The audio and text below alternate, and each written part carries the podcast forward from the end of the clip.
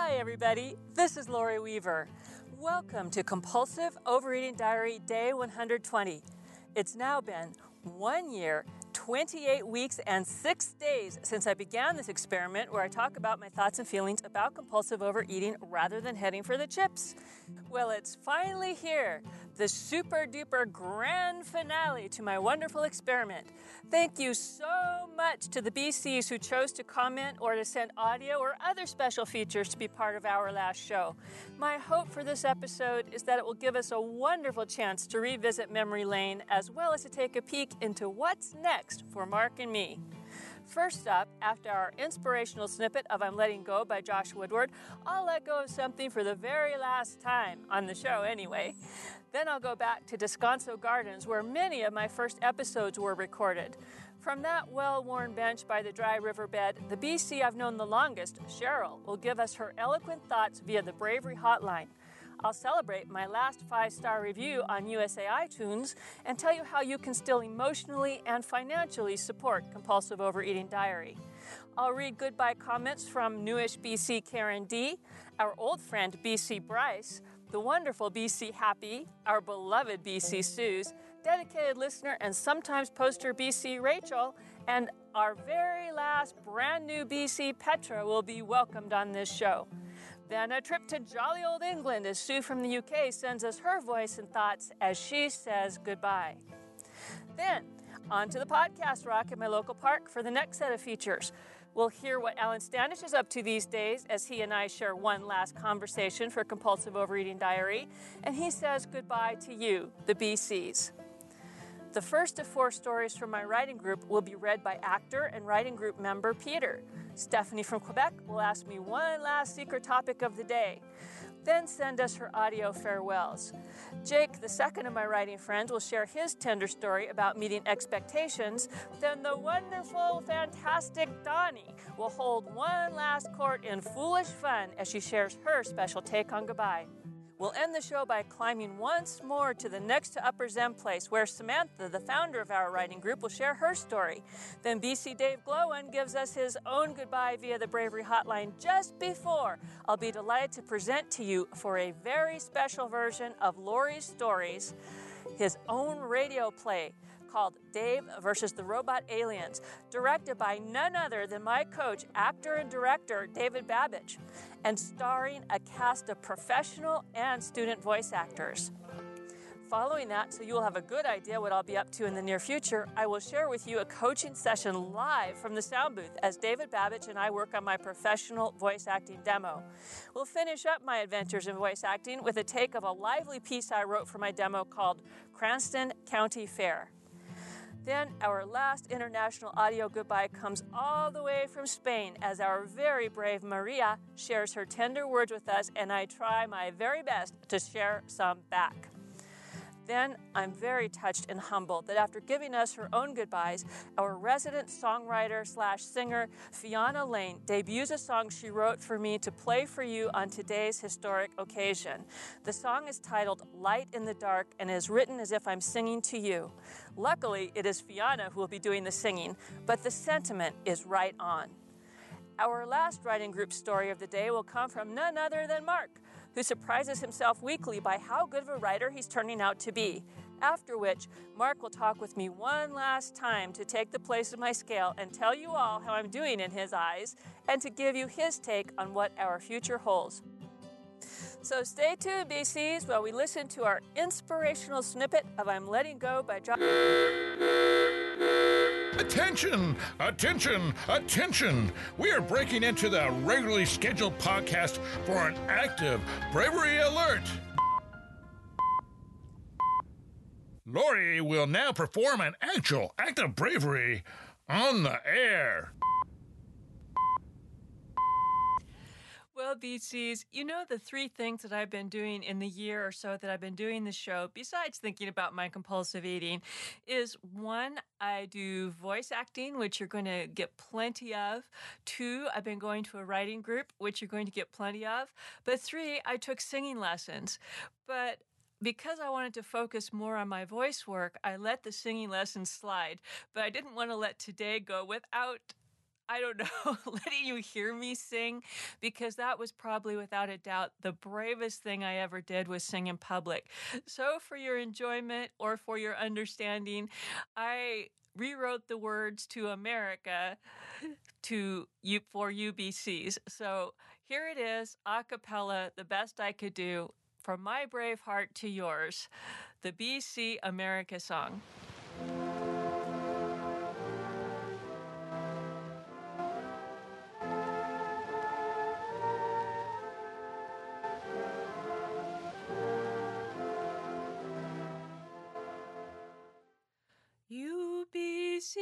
Are the best companions who march abreast, for we move on. Once more we hike today to the Zen hideaway. We'll say so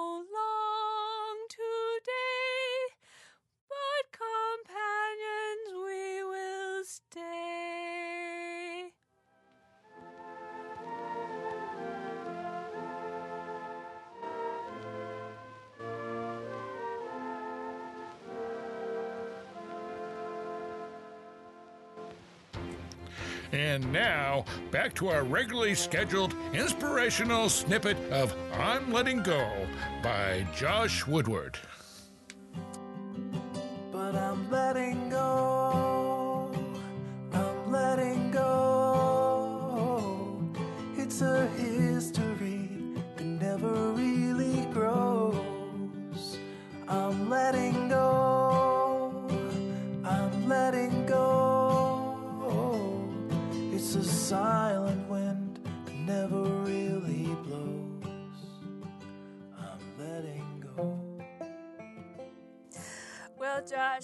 To give you one last heartfelt smooch and round of applause.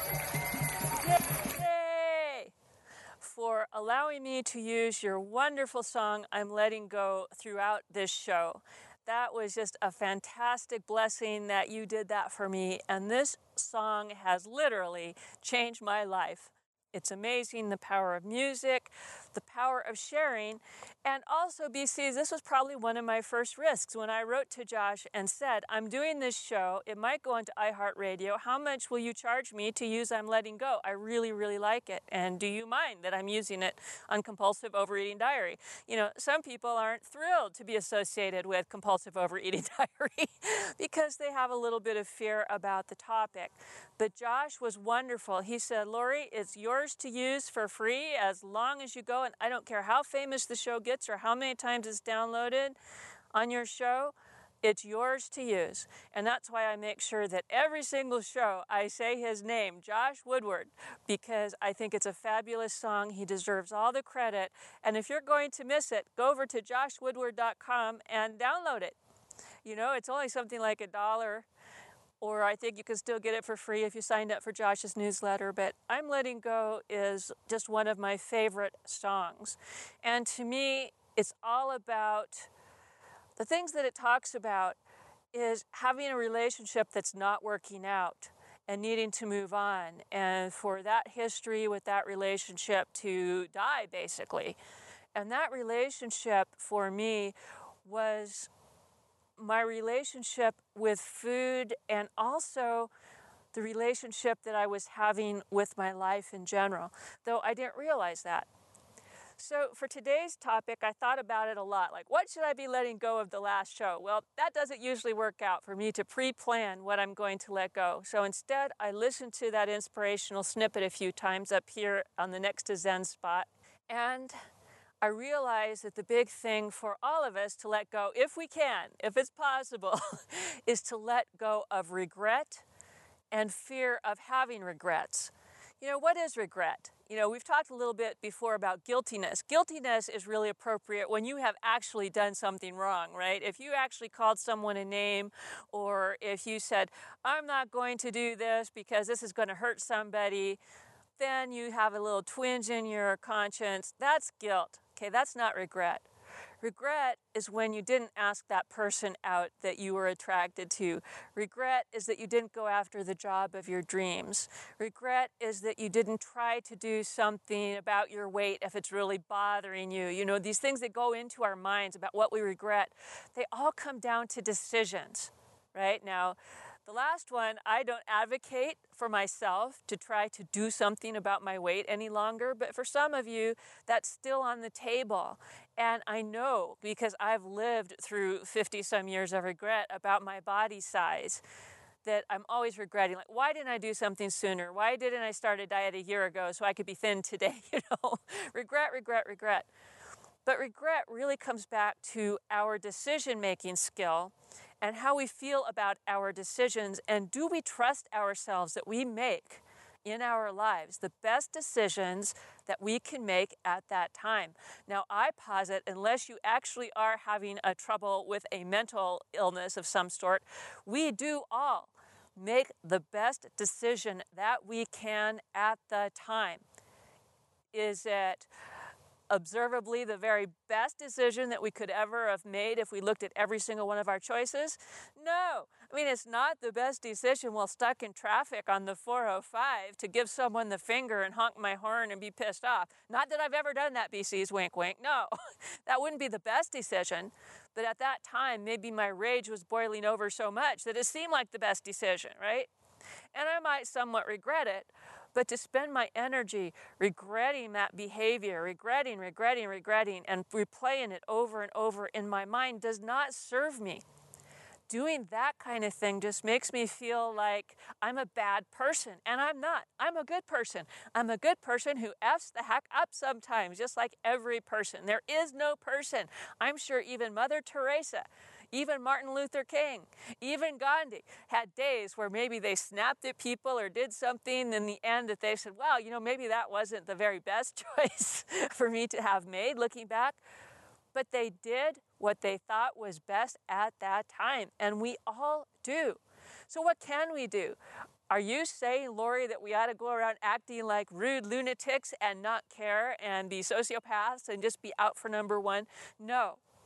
What I'm saying is, if you make a mistake or what you consider a mistake later in life, like if I look back at driving behavior and said, hmm, maybe that wasn't the best thing to be letting my rage go while I'm driving and hurting someone who did something on the 405. That's not really very safe or good, and it doesn't do anything but make my blood pressure go up and hurt my health to be so so crazy in the car. A better thing is to learn the lesson from it. Instead of saying, I regret that, and to let that ruminate with me, it's better to say, What can I learn from that? I notice a behavior that I don't think served me to my very best. And if it's really lesson worthy, then consider it. Make a plan for yourself of what you might like to do in future. Maybe practice it, maybe think about that. So the next time when you're tempted to flip someone off, well, in traffic, you might go, huh, I won't do that. Instead, I'll count to 10. 1, 2, 3, 4, 5, 6, 7, 8, 9, 10. And then I will smile and say, Bless you, I bet you're having a bad day. And you can just know that that's your equivalent of flipping someone off, but that in reality, you are sending positive energy to yourself as well as to the other individual. Now, I must say honestly, that doesn't always work for me, but there's a lot of things that we can regret, and we can go back and look through our lives and say, Oh, I screwed that up. I regret this. Why didn't I do this? And the biggest regrets I find are not the what I did, it's what I didn't do. The fear, the fear of what I didn't do, right? oh, shoot, I should have done this. I wish I'd done that. I wish long ago I would have followed this path. I wish I would have done this thing. But again, here I sit today on the mountain. There is no time traveling DeLorean for me to go back in time and change what Lori in the past has done. Nothing. And if all those people are no longer in my life, or those situations are no longer in my life, I can't even always make amends to them. I can do it the best I can if I feel like they're owed an apology. Or I can come up here on the mountain and stack some prayer rocks and send good energy to their families or to them in that situation. I mean, I can do what I can do. But for the most part, all I can do when I feel that pang of regret is to think about that and see is there a lesson in it? And sometimes there really isn't a big lesson. You just went oopsie and followed some old behavior. And in that case, it's best to take a deep breath and just let it go. Say, well, I screwed up. I was a jerk. Or, geez, I wish I would have done this different. But you know what? I'm human. I'm letting it go. Because then your focus can move on into the future where you can think about what kind of person do I wish to be? Do I wish to be kind? Do I wish to be thoughtful? Do I wish to be fearless? Do I wish to be outgoing? Do I wish to be funny? Do I what do I want to be? And what are the kinds of behaviors and choices I can make to be that way? Right? That's that's what you want to do is to focus on what can I be, not what have I done outside of figuring out if there's a lesson to it. Now, one reason I'm bringing up regret is that some of you for this show sent me some wonderful audio and messages, and some of you who normally participate did not do that. You chose not to do that. And I feel a little sorry about that. I would have liked to hear from you, but I don't regret it. I know that you are where you are, and for whatever reason, busy, sad, you know, not listening any longer, whatever the reason is, that's your reason and it's really not my business. But what I want to make sure that you know, BCs, if you are one of those BCs who had that thought, like, oh, I wish I'd participated in the show, and now listening to this show, I regret that I didn't. I want you to know that I'm not upset with you. And I believe that the show is exactly as the show should be and that your life is your life, and I love you and care about you whether you participate or not. I appreciate you when you participate. I appreciate the energy and time and effort that it takes to participate in anything, to support me in anything. I understand what that takes, and that's why I appreciate it. But my feelings of wishing you well, of setting up prayer rocks on everyone's behalf, my sense of who I am as Lori is no longer really impacted by that. So you don't have to feel badly at all on my account. And if you're saying, man, are you self involved, Lori, that you're even assuming that I have regret about my choice, well, maybe you're right. But you know what? I don't regret that either. Because all I'm doing now is sitting up here on my next to top Zen place on the bench, looking at the beautiful mountain and saying, I'm so happy for all those who participated, and I still love everyone who participated or who didn't. And I'm hoping that in future some of you may still participate because, as I'll say a few times in this show, if you send me some foolish fun or some stories for Lori's stories, I might just throw it into my bonus episodes because for me, that stuff is really fun. What I'm not going to do anymore is focus on my own weight loss journey or focus on my body type or size or anything. Because as I explained last time, I pretty much moved on from that. I'm pretty happy that I have achieved what I set out to do, and I now have a life that is focused on living versus focused on my body size or what I'm having to eat or what food's going to do to me or are the robot aliens going to torture me with binge behaviors. Well, robot aliens might come and torture me a little bit with some other fears and other thoughts, as we'll discuss later in BC Dave's wonderful radio show, Dave versus, Dave versus the Robot Aliens.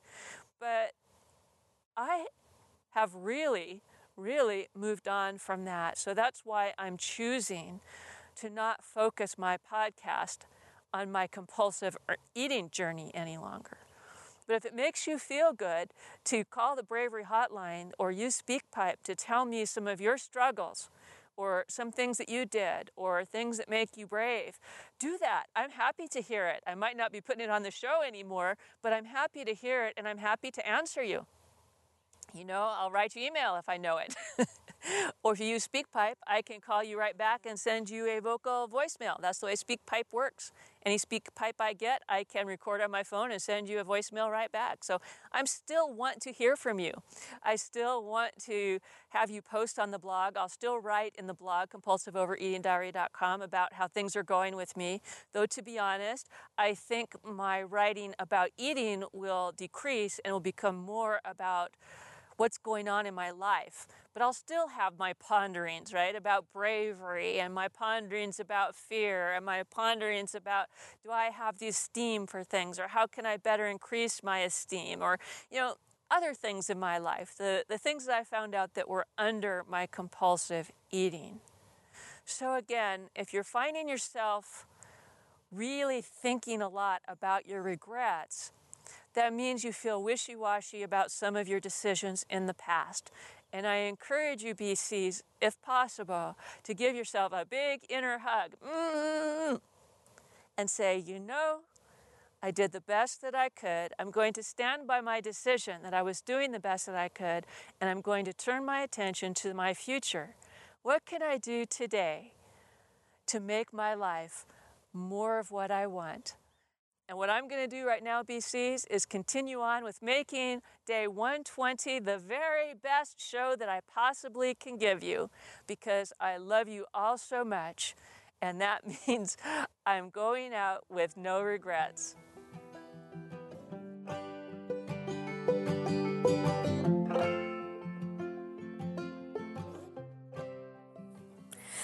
As part of today's show, I wanted to go a little bit down memory lane as well as updating you on where I might be going in future.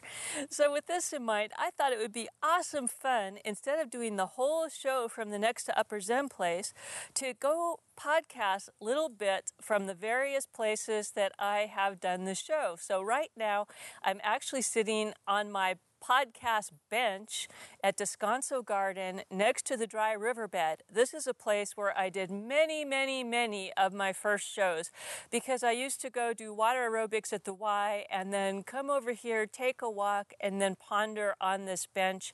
It's kind of near the back of the park and peaceful. And this brings back a lot of happy memories. You might be hearing some birds, people, flies, who knows, because this is a public park and so lots of people do come by. But I'm very happy to revisit this bench one more time with you. And I think what we'll do here on the bench by the dry riverbed is first listen to the eloquent and wonderful audio greetings from my dearest, longest friend in this podcast world, Cheryl. Hey, Lori. Cheryl here, dropping by to bid farewell to the broadcast and help inaugurate your new journey. So much has changed in your life since I first met you at Calorie King probably 10 years ago. You were settled in a career and were very focused not only on your career but on the task of losing weight. You really amazed me. Then you had your accident and life turned upside down for you. I can't begin to imagine the frustration of learning what you couldn't do anymore. But the talents that were innate in you couldn't be stuffed out. And look what you've done with your life. The podcast is a testimony to the rebirth you've gone through. Out of the ashes of that old life came something so awesome, something so big that it went beyond even you to all of us. And what a ride your experiment has been. It has led you down pathways you only dreamed about before. I'm so I've so enjoyed getting to know all the BCers on here. There's nothing better for a person's soul than to learn they're not alone in their trials. And that together we can accomplish incredible things. Maybe we didn't all drop the pounds we wanted, but the boost in self awareness and self esteem from being part of a ministry like this, for that's really what it was, are the most valuable things we will take away with us. At its root, my relationship with you hasn't been about weight loss. It's been about giving and receiving encouragement and kinship from someone whom I have a great deal of respect for. I will be ever thankful for the gift of you in my life, and I'm looking forward to seeing what the future holds for you as you start the next leg of your journey. So, thank you for all the love and help and laughs along the way so far, and a special thank you to Mark for being part of my life through you. May the next path you walk be full of magic and marvelous memories, and may God bless you real good. I love you, Lori. Oh, Cheryl, get ready for your smooch. Here it is for you. Mwah. Cheryl, you have been such a steadfast support and wonderful voice and presence on this show. I just can't thank you enough for all that you do and all that you've done to make us all feel welcome and to have such great food for thought. And BCs, if you'd like more of Cheryl's food for thought, she's very, very active writing her own blog, Impromptu prompt Promptlings on WordPress and I will put that link on today's show notes. So feel free to go right over there and jump in because boy, oh boy, has she got a good blog audience. And I didn't want to let today's show close without giving a big, big thank you to all of those who have supported the show emotionally with reviews and financially with virtual coffees and Amazon purchases. And I'm thrilled to be able to go out with one last iTunes review on the US. And this one says, a must. And the reviewer is Libs Blizzard. I'm sorry, I can't pronounce it. But thank you, Lily thank, but thank you, Lil. That's what I'll call you, Lil. And she says, or he, I love the rawness and beautiful world that we are able to be part of by my listening to this podcast. Thank you, Lori, for your constant encouragement and insight. Oh, thank you so much for taking the time to post that review. It really encourages me. And BCs, you know, just because I'm not putting the regular scheduled shows on anymore doesn't mean that you can't put nice reviews on iTunes wherever you might be, because my service will still send me that information once a month. So if you're in Scotland or France or Germany or in the US and you feel like you'd like to put down a good review so that other people can find Compulsive Overeating Diary, please do so. I won't be on the air reading it out loud, but I will appreciate it in my heart, and other BCs who are new to the show will be able to find it more easily. So here's a smooch for all of you who left reviews for me. Mwah. And speaking of supporting, here's the scoop about financially supporting the show. I have already written via the Coffee Clatch newsletter to the Coffee Clatchers who subscribed to support the show monthly that they may wish to curtail this monthly support as the shows will be fewer and far between in future. However, if you would still like to contribute now and again to help with the cost of keeping the old show up and live, then please, I'd love it if you would buy me a virtual cup of coffee or two from time to time, and this PayPal button will stay live on the blog. Also, BCs in the US, UK, or Canada, the Amazon shopping links will also remain live. So if you take the time to go to Amazon through these links, you will continue to help Mark and me with the cost of keeping the old shows live, and it won't cost you a single cent more. Next up, I'm going to read for you some thoughts from old and new BCs that were posted on the blog following show 119. And these are the comments. A fairly new BC, Karen D., whom I first met privately on Facebook, bravely steps up to publicly write Dear Lori, I will be sad to see your podcast come to an end. But at the same time, I understand because I have seen you evolve from a food focused, weight focused person to a life focused person, and that is a good thing. You have inspired me with your transparency, bravery, and willingness to face unpleasant feelings. You have helped me and others more than you know. God made you beautiful, and it's great to see your love of helping others. Keep using your talents. You help me. Blessings to you. Next, we hear from our longtime listener and sometimes poster, BC Bryce, which you may or may not know is an acronym for our Brave Rhode Island Companion Extraordinaire. So, Bryce says on one of my posts where I was lamenting my lack of last show progress, Hi, Lori. I'm sorry to hear that the heat has been getting you down. I haven't posted in a while, but I'm still listening. I really enjoy reflecting on your thoughts. Even though I'm not as active as some of the other BCs, I'm looking forward to your next show, but I don't want that to put pressure on you. I like that you said, I'll just keep moving, and when I get there, I do. I think that's true for many things. Trying to accomplish a huge task at once is overwhelming, but it's easier if you take it one step at a time. I fall into that trap, especially with getting in shape. I'll go to the gym once, and before I know it, I'm daydreaming about running a marathon. I get obsessed about working out and eating ultra healthy for a week or two, and then get disappointed that I haven't lost weight or I can't run a marathon yet. I waste so much energy being mean to myself, punishing myself for not being in as good a shape as I should be, and it's exhausting. I would be happier if I just took it one step at a time. Try to set a reasonable goal of going to the gym a few times a week and not thinking about the gym when I'm going to bed or waking up in the morning, as those are the times I am the hardest on myself. I really liked when you said a few episodes ago that one of the things you wanted to let go of was thinking about your body first thing in the morning, too. I agree. It's much better to start the day off with a cup of coffee or tea instead of a chastising thought. Next, we hear from our friend BC Happy. She's the one that has the interesting puppet based Instagram account. And this is her comment Dear Lori, I just want to check in and say thank you for everything you have done. Your podcast came to me at a time when I truly needed it, and following along with it has given me many, many insights, as well as support and inspiration. I want you to know that I have listened to each and every episode, sometimes catching up after being away or taking a break. And though I might not have been the most active of BCs, the podcast has meant a lot to me. I know you wish for more participation and communication, and I am sorry that it didn't quite turn out how you wanted it to.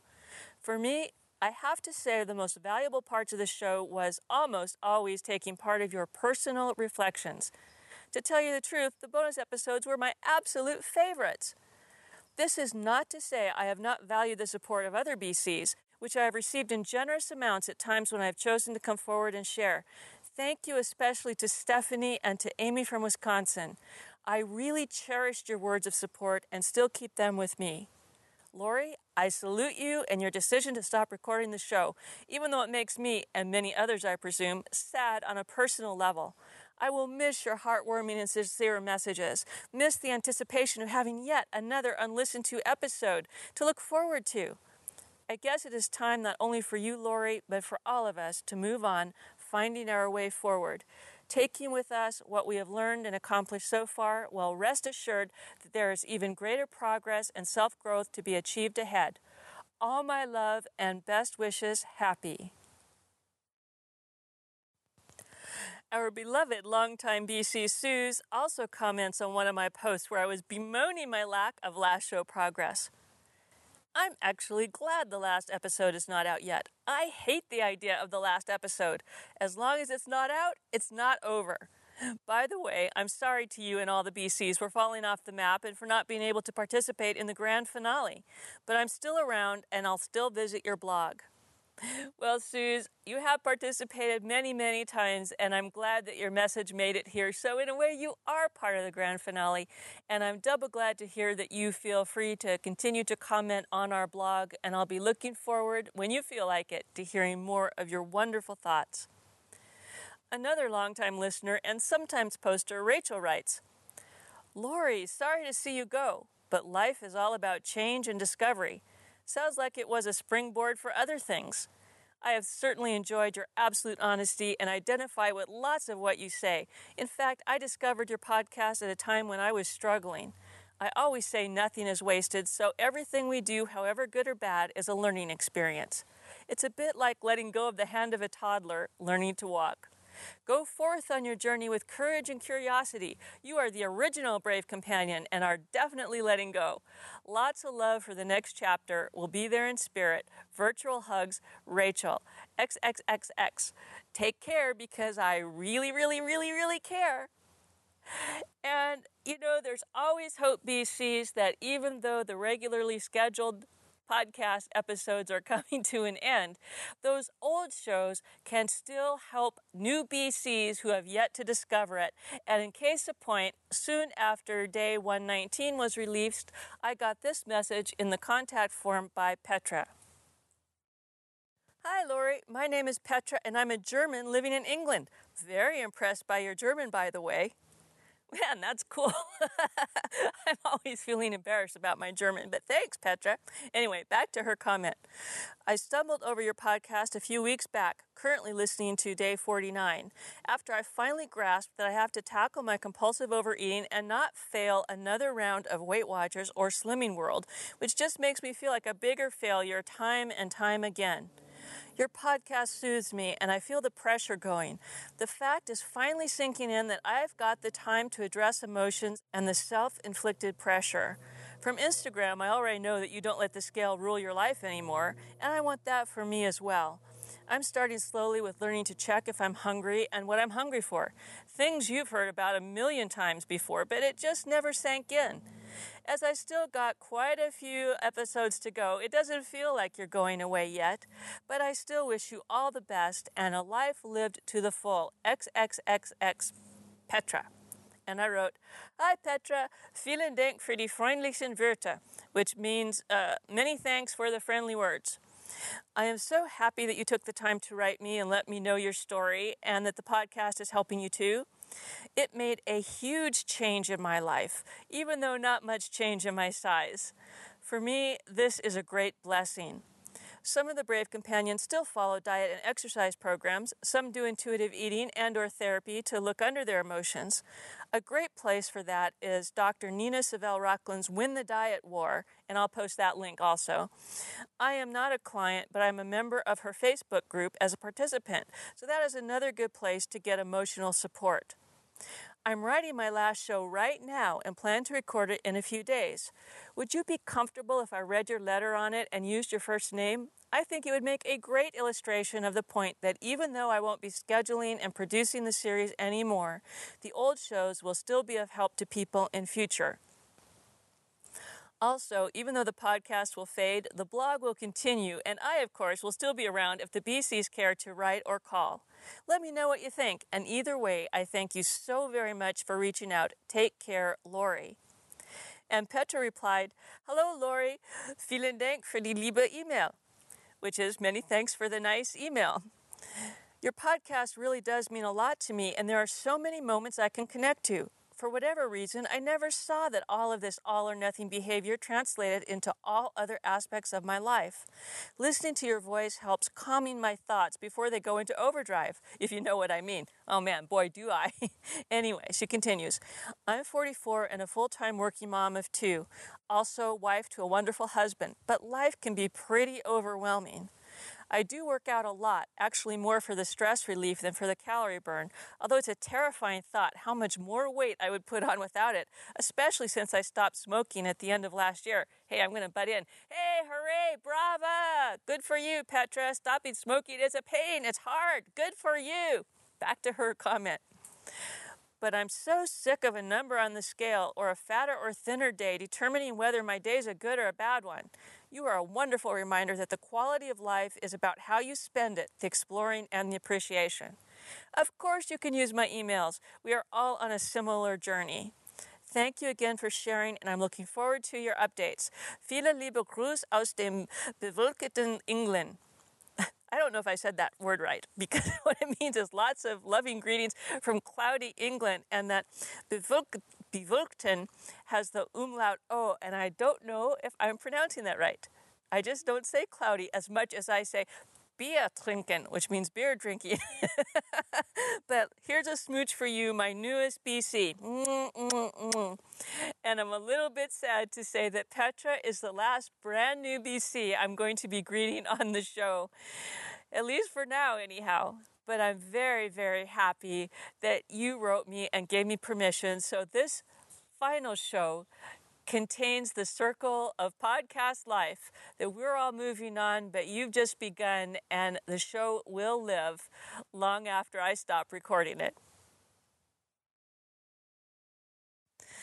So, before we leave the jolly old podcast bench on the jolly old dry riverbed at jolly old Descanso Garden, it's time to go to the jolly old UK and hear from our wonderful longtime friend and listener, Sue from the UK. Hi, Lori, and all the BCs. This is Sue from the UK. I want to thank Lori for all that she has done with this podcast. Her willingness to become vulnerable as part of her journey into tackling compulsive overeating has been inspirational. I am sad that this is stopping, but that is only for selfish reasons. But thrilled that she is able to identify what she most wants to do with her time and energy. I really would like to hear how she and all other BCs continue their journeys and live their dreams. For me, I've enjoyed taking up quilting, a new creative pursuit for me.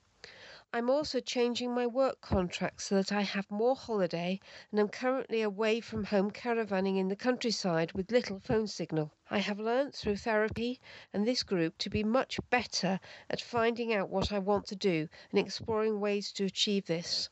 I hope this is not goodbye to all of you, as you mean a lot to me and I really, really, really, really care.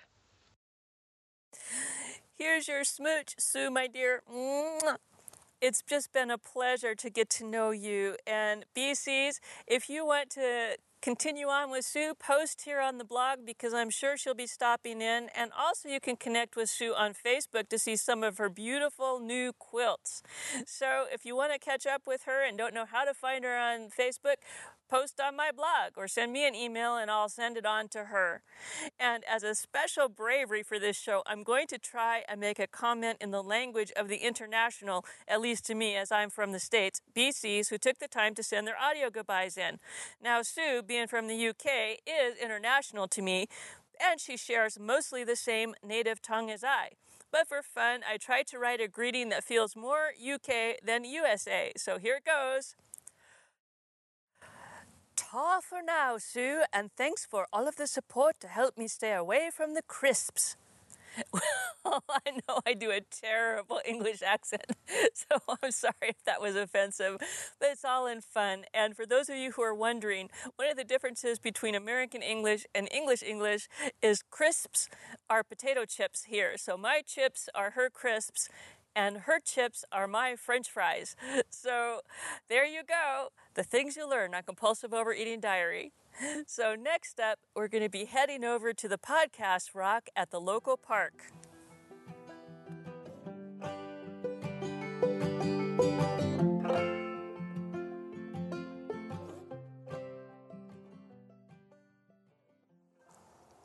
The next stop on our podcast Blast from the Past is the Podcast Rock down at my local park.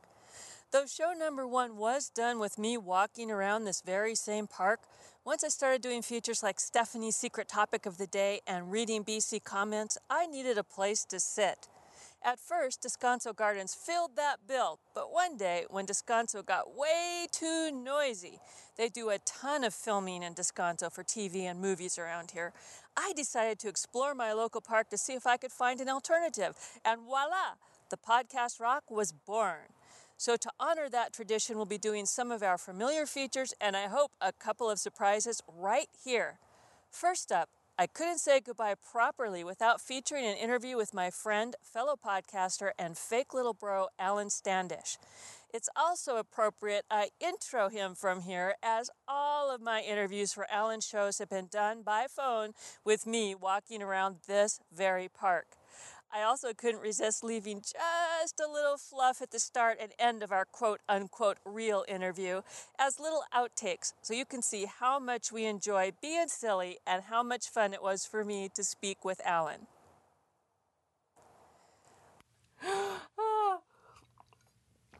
Might have to go back to some of what we just talked about for a little outtake. well, I finally hit record now, so whatever we have, it's it's it's Okay. going down on tracks. Well, BCs, on this historic occasion of our last goodbye extravaganza for Compulsive Overeating Diary, I wanted to for sure bring on board one of our best friends, Alan Standish. Alan, how the heck are you? Lori, I'm doing so well. Thank you. So, you have some changes in your life too, I see. I know, isn't it funny when when we all start changing in the podcast world? I mean, everyone's changing. So yeah, I, I have a a big change coming up. I have a, a new project I'm about ready to release, and it's called Inner Effort. It's actually a new a new podcast. Uh, I'm not adding any new uh, shows to the existing feed. It's a brand new show that a person would have to subscribe to. And what it is, it's just nothing more than me talking with courageous guests about the uh, about the mental hurdles of personal challenges and struggles that they've been able to overcome in their lives. It's just, hey, you know, tell me what happened and how did you push yourself through those tough moments or how do you help yourself when you're in your darkest times and you know how do you maintain your happiness I've loved all the interviews that I've done, including those with you, Lori. And it's these one on one connection type of uh, conversations that just fill my heart and make me happy. And I just want to share those with the world. And so that's what Inner Effort's all about. And just to to add to that a little bit, inner effort isn't about weight loss or even just perfectionism, right? You've broadened a bit more. Exactly right. It, it, the topics, what we do is I'll talk about everything from managing your emotional states, dealing with difficult life situations, you know, situations that you're living in or you're struggling with, overcoming bad habits and addictions, uh, maintaining good habits. Uh, we'll even talk a little bit about folks when they began new careers. Uh, and then often, oftentimes, I like to talk with folks about athletic events. I have three boys and we love sports, you know, there's so much that happens in sports that mirrors life. And again, just it's basically what inner effort is to me. It's those unseen tools and tactics that people use in their own heads to push them through, right? Like, I want to know what self coaching techniques that they use to be able to deal with those different struggles, you know, mental tools and other resources that they lean on. I think a lot of these things people take for granted in their lives. And so I just want to talk to people that really use these techniques in their lives and share them with the world. Ooh, that sounds awfully familiar. That sounds exactly like what I did for myself with compulsive overeating diary over the last 18 months, reflecting on what was working for me and what did I need to change internally in my mind and what awareness did I need to come up with. And so that's kind of cool. We're, we've always kind of marched in parallel there, Alan. I know we certainly have, and it's been podcasting's been a growing experience for me. It's uh, it's made me very much aware of my own challenges in the world. You know, I like to talk openly about that, but it really uh, makes me realize how little I know about both myself and the world. And it's just been an amazing platform to reach out and learn. I'll, I'll be the first person to say. I don't know what I don't know, and I just want to know more as much as I can. So, if the Brave Companions want to find your new project, Inner Effort, what is your web address for that? It's it's simply that innereffort.com. That's and, always good. right, right, Kiss, keep it super simple. And then uh, it, you can do a search in iTunes for Inner Effort. It should be the first show that pops up. Uh, it should be released here the very last day of July or the first couple days of August, whenever iTunes accepts the feed. Well, then by the time this show goes live, it should be there. you're right. You're right. This is the second week of August when this one goes out. That's so, right. This is sometime in the second week of August. But now, brave companions, you see, we've gone back in the way back time by the magic of podcasting. Actually, Alan and I are speaking in July prior to his big release. So you're here with the creator of Inner Effort on the eve of his launch. It's a busy week, by the way, this week. but I'm really happy you took time here to say goodbye to us in this format. So, do you have a couple of thoughts of, of what have you thought about Compulsive Overeating Diary and the Brave Companions as you've interacted with us through this last year? I guess two things. First, directed towards you, you're an amazingly courageous person to be able to openly share your feelings. I mean, to be as vulnerable as you have been in your podcast, I just, it's wow, just amazing. Uh, and that's why the uh, your brave companions connect so well with you right you say what we all feel i mean even guys it's it's it's it's truly amazing and i guess secondly with that the changes in you and you having at this point to you know put your show in this long hiatus it makes perfect sense. I'm sure every other brave companion that has listened to every show that you've released can see the growth in you and and the change both in the show and and and even in your voice. You and i were just talking about this before mm-hmm. we hit record. Just in your voice doing voice acting and and and where you're taking your life and and taking control of how uh, you allow other people into your life and so forth it's just amazing. It makes me so proud that you know you you had these struggles in your life. You're so open and honest with them on your show and we've seen the growth in you lori and it just makes me so happy to see that and you're doing what you need to do. I couldn't be more proud of you. And I think you're a wonderful role model for all of us out there that are trying to make these changes in our lives. And, you know, sometimes things come to an end, and that an ending means a new beginning, is what it means. Just keep doing what you do. Aw, thank you so much. And Brave Companions, as I said, I'm still going to be doing the blog. So you can still say hello. And there's 120, count them, 120 episodes that you can go back and listen to and be encouraged. I know I go back in time and I'm like, wow, was I really going through that? Oh my goodness. Isn't it crazy? I, I did the same thing. I listened back to my old shows and like, wow, that was a long time ago, and it's amazing that I don't think that anymore. So yes, yes. Well, Alan, I have to say, of all the many wonderful benefits of doing compulsive overeating diary, one of the very best was my opportunity to get to know you and to participate with you in future too. It's just wonderful. Our relationship will continue on even past the show. I absolutely agree. You've been a wonderful friend, uh, both on and off the show. I love the fact that I can just reach out to you, text you anytime, and you've just you're just an amazing person in my life, Lori. Thank you for that. Okay, would you like the chance to say so long to the brave companions? I know that they would enjoy that. well, to all you brave companions, thank you for uh, supporting Lori, and I wish you all the best of luck it, with whatever you're working with in your life. Thank you.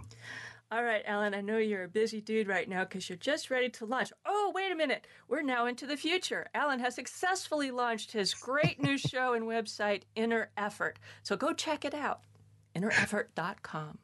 Thanks, Lori. Thank you, Alan. You are a hoot. Your voice.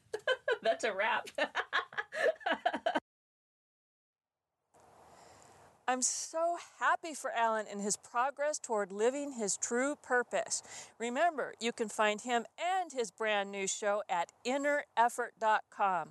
Like we said in our interview, Alan and my relationship isn't over either. Podcast or no podcast.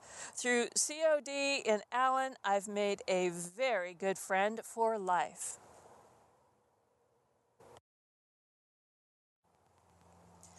Do you remember the old saying, make new friends but keep the old? One is silver and the other is gold? That's certainly true with you and me. Some of you BCs I have gotten to know very well over the entire run of the show. Some I knew before, like Cheryl, and some I got to know in my real life as well, like BC Sandy. At the same time, in my real life, I've been taking steps to reach out a little more, to get to know people slowly and appropriately, and to find folks whom I can enjoy and be myself with. One of my best successes in this pursuit was my joining our weekly writing group. Write It Up was founded as a meetup group by super busy and super dedicated mom and budding writer Samantha Marquis. She wanted to have one day a week where she might have some scheduled adult time away from her three young children and be dedicated purely to her writing. It's turned into a wonderful celebration of creativity for all of us members and a fountain of friendship for Mark and me. I'm thrilled and honored that four writers from our group took the time from their busy lives to come over to our home studio and record one of the stories they wrote during our group. And I'll sprinkle these throughout the rest of this show. The first story from this group comes from Peter. Hey, Brave Companions, I'm super excited that one of the original people that I met in the writing group, Peter, is here to read a story for us. And Peter, tell the Brave Companions what's your profession here in LA? Well, I got a couple of professions. I came out here to be an actor, but you know, that's what it is.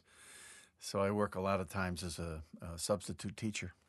That's fun. I used to be a school teacher as well. But you have been in some different shows and you are a working actor, though in LA, you know, you can work all that you can and still not be only an actor. That's pretty usual. Yeah, no, I've well, I've done some film, I've done some TV, but mostly that was back in the '80s and '90s. Um, what was the last movie I was in? Was The Changeling, and that was a nice little piece. Well, that's a lot more than I've been in, that's for sure. I've done a podcast in LA and now I'm studying voice acting, as we discussed a little bit. But tell me, I went to the writing group in order to just see if I couldn't get my written language skills back. What drew you to the writing group? First off, it was free. Um, I'd been to a few courses. I'd, I'd taken a few courses, writing courses, uh, with um, with some what was it called? The Los Angeles Writers Workshop, I think they call themselves. And it's a it's a nice little bunch of people that mostly they're it's run by special or with special writers, aren't special people who actually do this stuff for a living. So I was learning from people who had been to the Iowa Writers Workshop and uh, had had and are out there selling their words.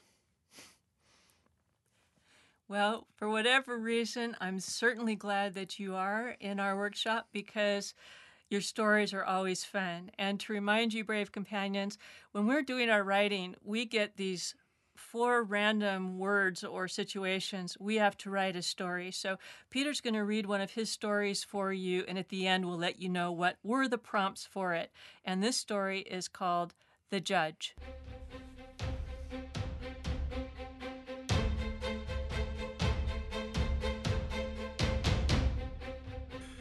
The wind off Lake Michigan was fierce, cold, damp.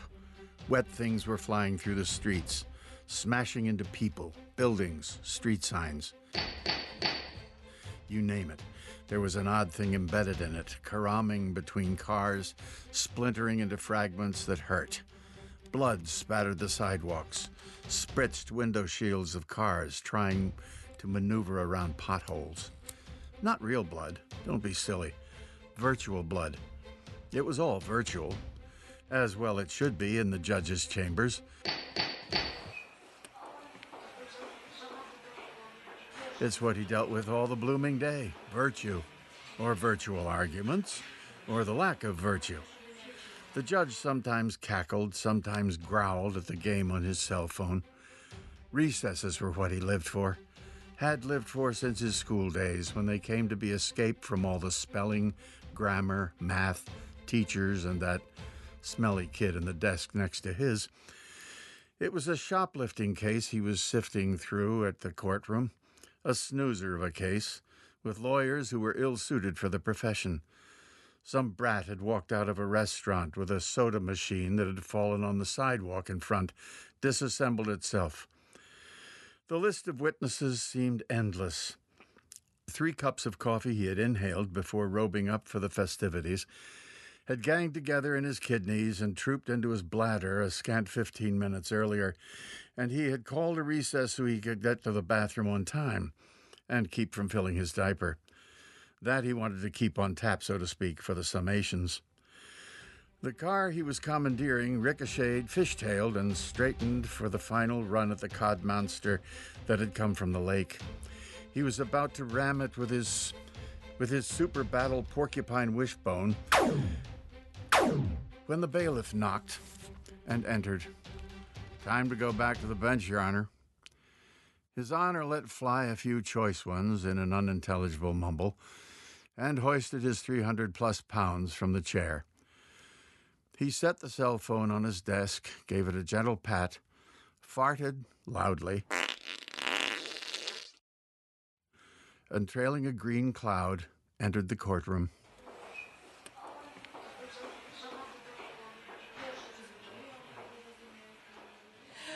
that was funny. I had a hard time not to laugh when the judge was f- letting out the farts. so, Peter, let the brave companions know what were the prompts that created this story. Well, they give us a. We had to take a place first. It was Lake Michigan, a judge, a cell phone, and getting to the bathroom on time. well, well done. Thank you so much for coming over and reading oh, that story for Thank us. you very much, Lori, for having me do this. You're welcome. And just as a note, when Peter comes in, he goes, "Wow, it's like being in a sound booth." And you've been in a sound booth, right? Oh yeah, yeah. Most of them are much, much smaller than this, but this is a beautiful place. Yep. This is my deluxe home studio. Yeah, so really. see, actor verified. Excellent, for sure. Thank you. Wasn't that cool? I love Peter's writing, and as he mentioned, he was directed by Clint Eastwood in the film The Changeling, which I believe is available right now on Netflix. He's the cook in the diner scene. He's also done several TV shows and other projects. Peter is humble, funny, and an absolute joy to know. Thanks, Peter, so much for sharing your creativity with us today. Speaking of friends old and new, this next BC is surely gold for me. Stephanie from Quebec has been a longtime listener, supporter, and even sent me flowers to celebrate Day 100. She is most known for one of my favorite features, Stephanie's Secret Topic of the Day. And that's what's coming up next. You'll hear Mark intro the feature, then you and I will hear Stephanie's question for the very first time together. I will answer on the fly and hope to make sense of it. Trivia. This was the first announcer spot Mark and I worked on for Compulsive Overeating Diary. Okay, Mark Henny, take it away with Stephanie's secret topic of the day. In a world where robot aliens beam down to silence truth with sneaky weapons. The human has been neutralized. Lori and a ragtag band of brave companions seek training to overcome robot aliens' stealth attack.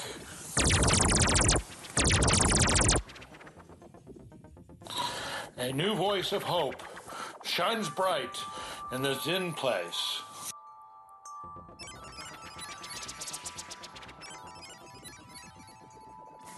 Introducing Stephanie's secret topic of the day.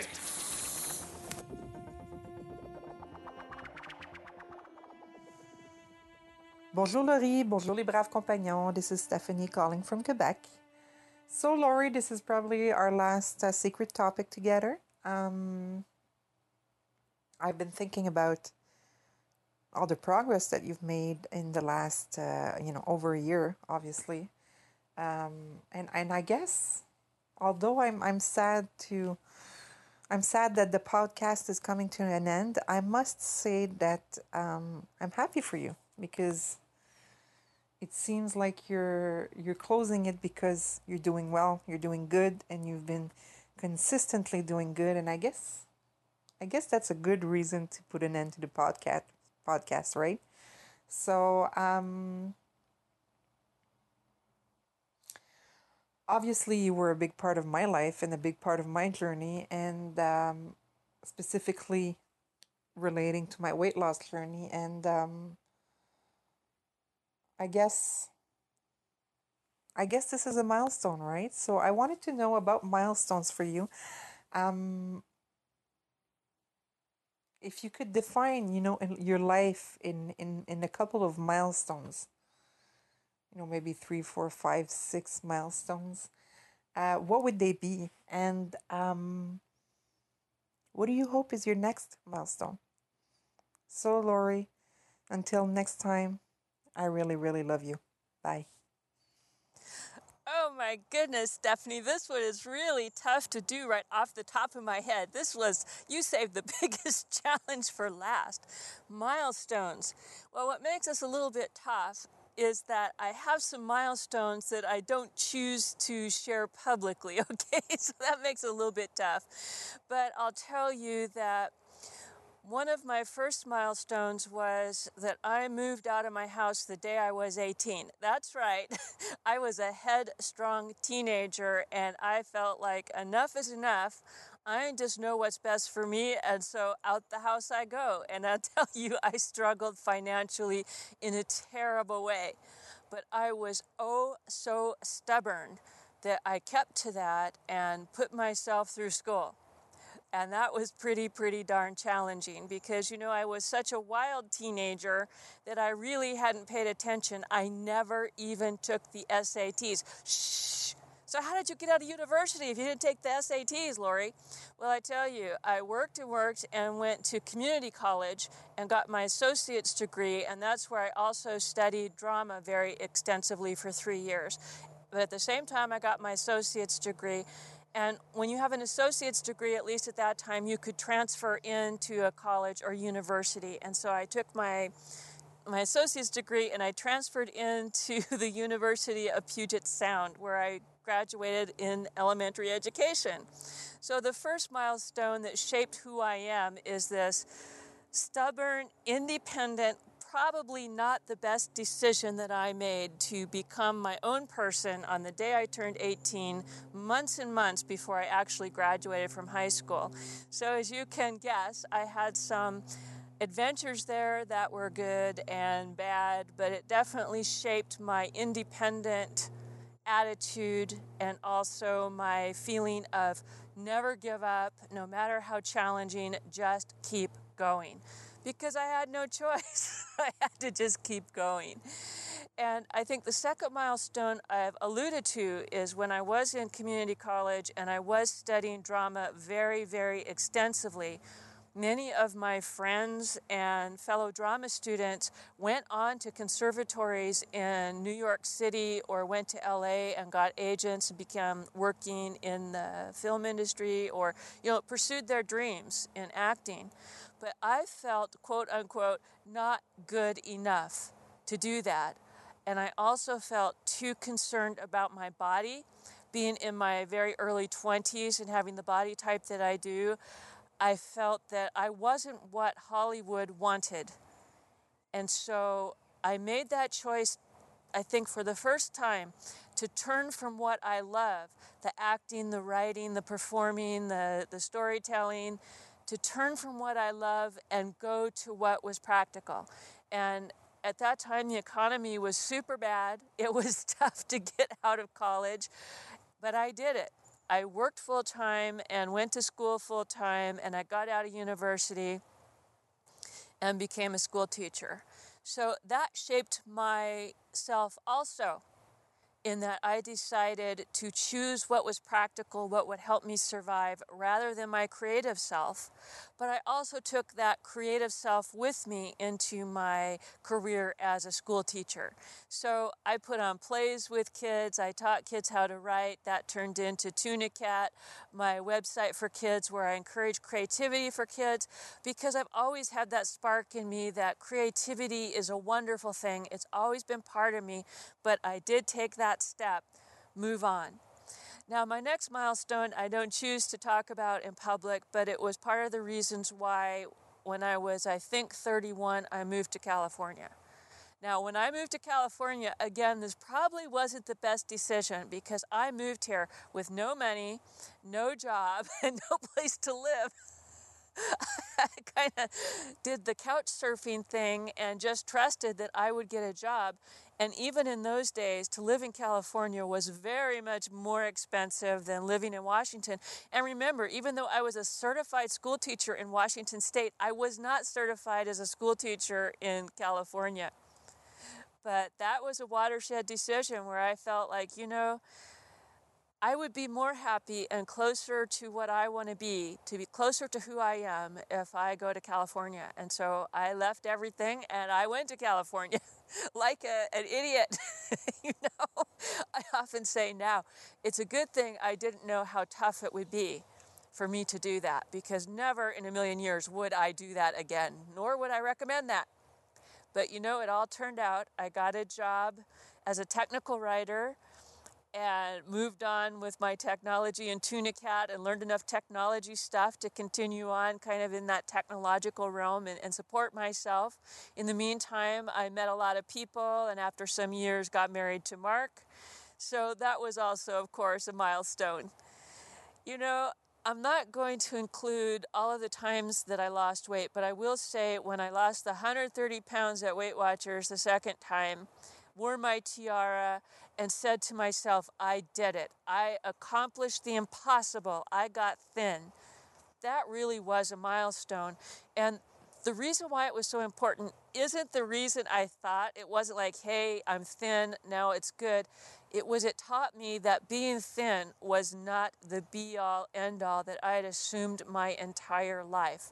Because, as I've shared before, I kept that weight off for a couple of years. So I was normal size. I was like a size eight, six dress, eight pants, and I was normal sized but my life did not change functionally except for I could sit in those gosh darn chairs. Yes, I love to be able to sit in the chairs.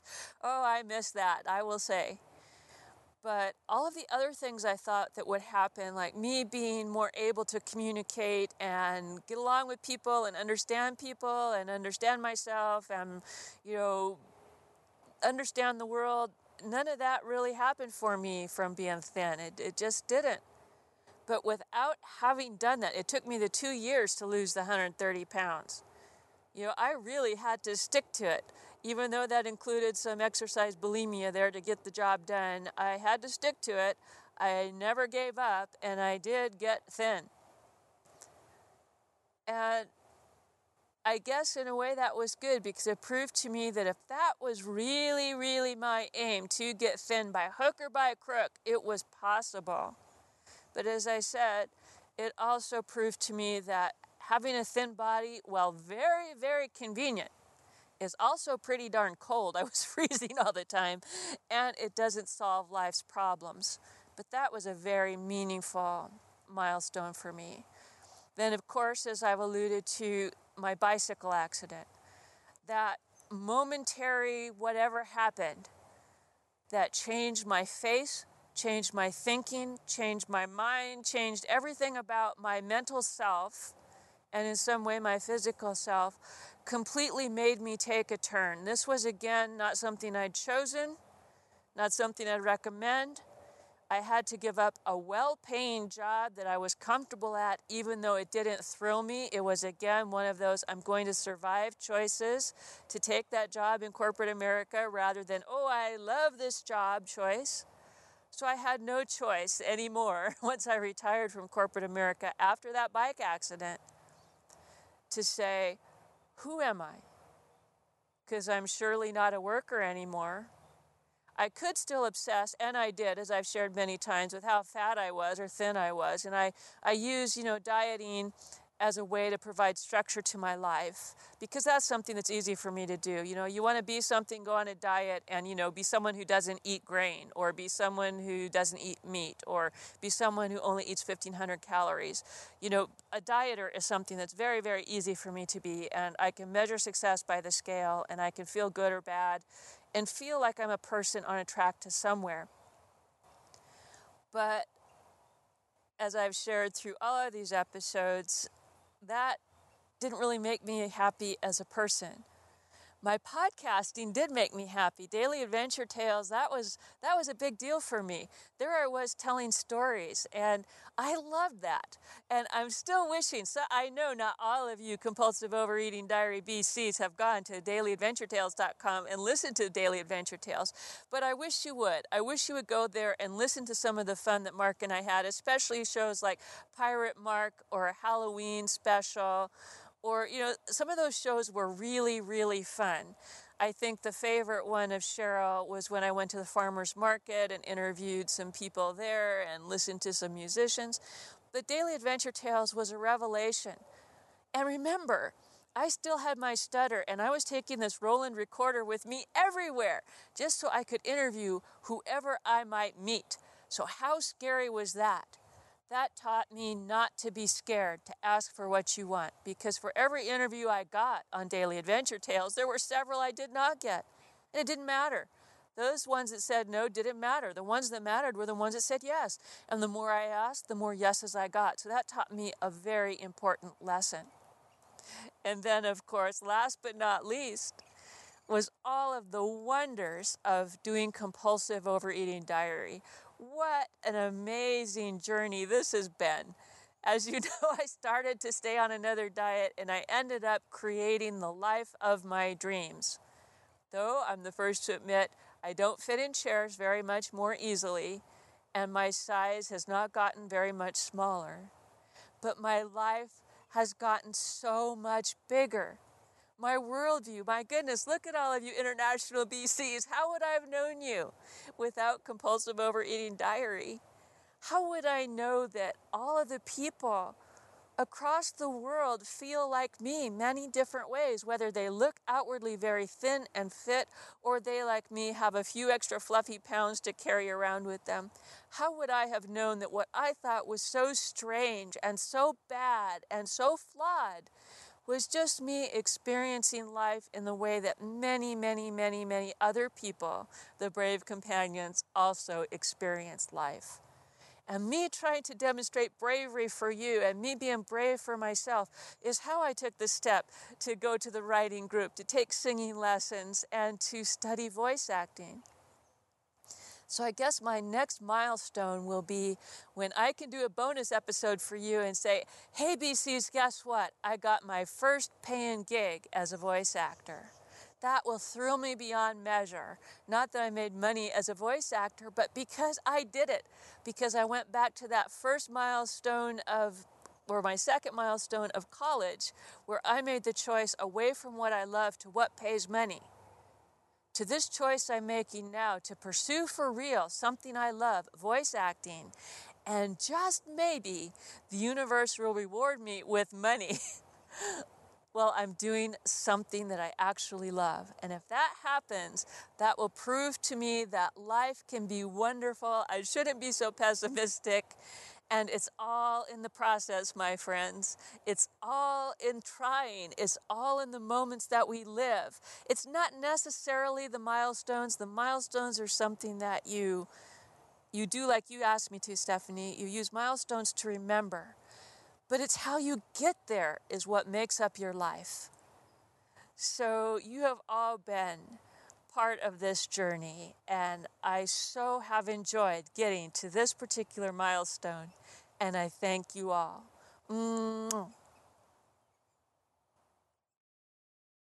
Well, all good things come to an end, and though Stephanie won't be sending me secret topics any longer, she did send her goodbye wishes. Hey, Lori. So um, I took a lot of time to listen to 119. I guess um, I'm slowly letting the podcast go myself.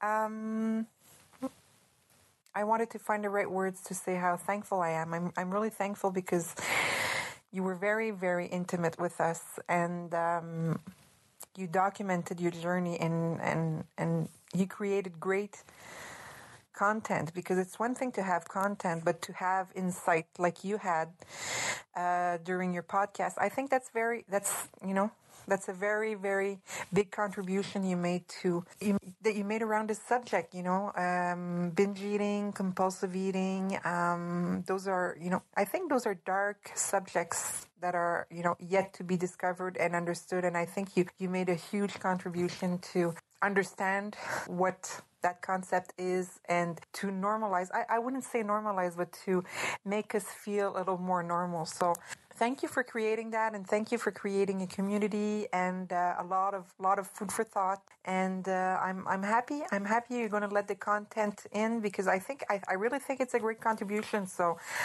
and I'm happy I I knew you, I know you while you're doing the podcast. I, I feel very privileged to uh, have assisted in the making of uh, compulsive overeating diary. And um, obviously, I'm happy. Uh, I know you, and uh, I'm sad. The diary is going to, well, the podcast is going to be done, but um, I think I think you showed great.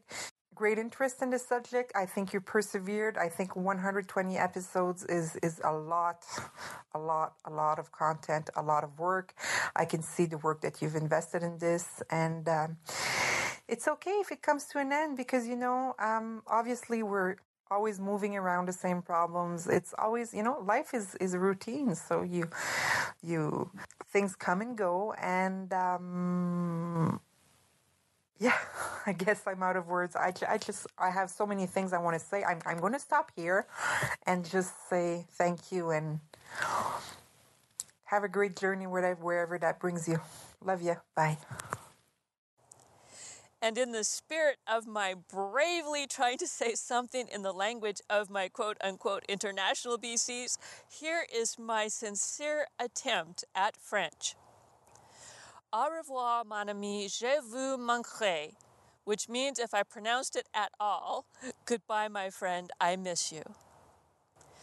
But like all of the relationships I built over the show, mine with Stephanie will continue. And if you'd like to keep up with Stephanie too, post here on the blog or check out her hilarious IG account, weight loss underscore Steph. And I'll put that link in the show notes as well. Smooch for you, mon ami. Mwah.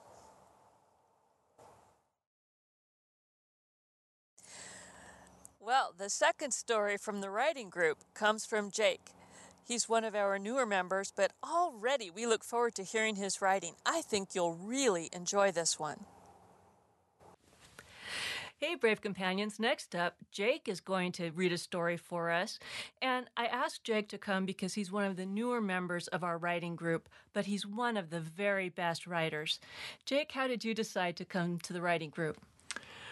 I was looking for an outlet to get me writing more often. I found myself writing on weekends when I had time to myself and could have all conditions exactly just so and I could get up at whatever time and I could have coffee and I could do all these things. But meantime, I was only writing two days a week. And so I thought if I put something on the calendar and I find a group I connect with, I'll have a commitment. And whether that's I break some story ideas that I can then work on in greater detail when I have more free time, or um, simply that I wrote the one off story and that's all that I did with it, it would be better than going through all the work week and not finding the energy to otherwise write at all.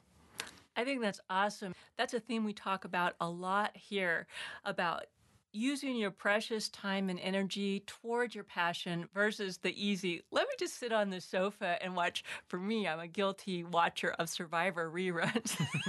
Could there be a worse waste of time than Survivor reruns? no, cold turkey. So, how have you found the group? Have you enjoyed it, your time with us?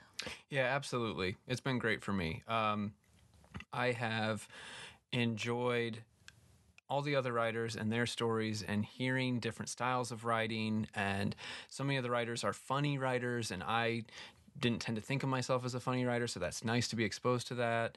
And I've liked most of what I've written too. So there's a lot of um, gratification in, you know, even when you aren't routine about it otherwise. Okay, I've still got something here, or I, am able to tell a story still. So it's been absolutely super rewarding. Speaking of rewarding BCs, I am proud now to introduce our next story, The Birch Bat by Jake Terrell.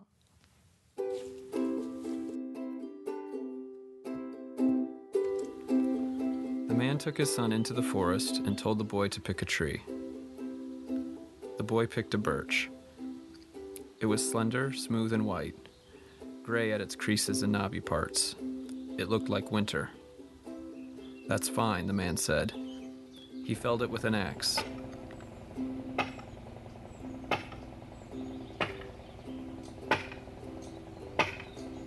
The boy stood back and watched, amazed at his father's strength.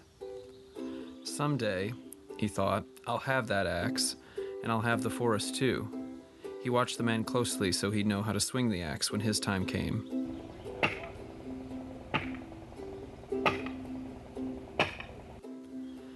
The tree became a number of things a bench in their garage that they sat on to put on their boots before they went out.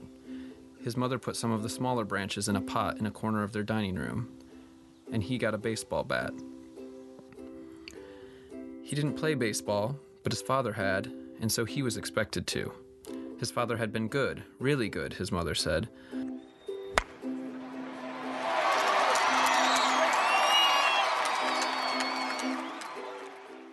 Almost played professionally, but he got hurt. And growing up, he'd played with a bat that his father had made for him. So this bat, this birch bat, was really something. The boy knew that. He worshipped the bat. Summer came, the boy signed up to play, and he took his birch bat. And a funny thing happened. He didn't like baseball. He stood in right field, bored, but mindful of looking invested so his father wouldn't think he was bored. At the end of the summer, he told the man, his father, that he couldn't wait for next year. This happened year after year. He played baseball, didn't enjoy it. He got better at it, but still didn't like it. He outgrew the birch bat, but kept it perched on a wall in his bedroom. It was a totem, an artifact, a link to his father and to his father's father before him. He hated that bat. He was offered a scholarship to play baseball at a college four states away. He declined it. The man, his father, said, I don't understand you. It was difficult after that. The boy resented the man for a long time. It went on this way, and then it got a little better, which really just meant they learned how to be polite. They hardly spoke when his mother died, and after that, they spoke even less. Years went by, and the boy never visited the home he grew up in, but when the man died, the boy inherited the property. When he finally got around to visiting the place to determine its fitness for living or selling, he found it had changed little. He walked the grounds and out to the woods that sat at the edge of the property. He walked into them until he found himself in roughly the same spot where his father had felled that birch tree so many years ago.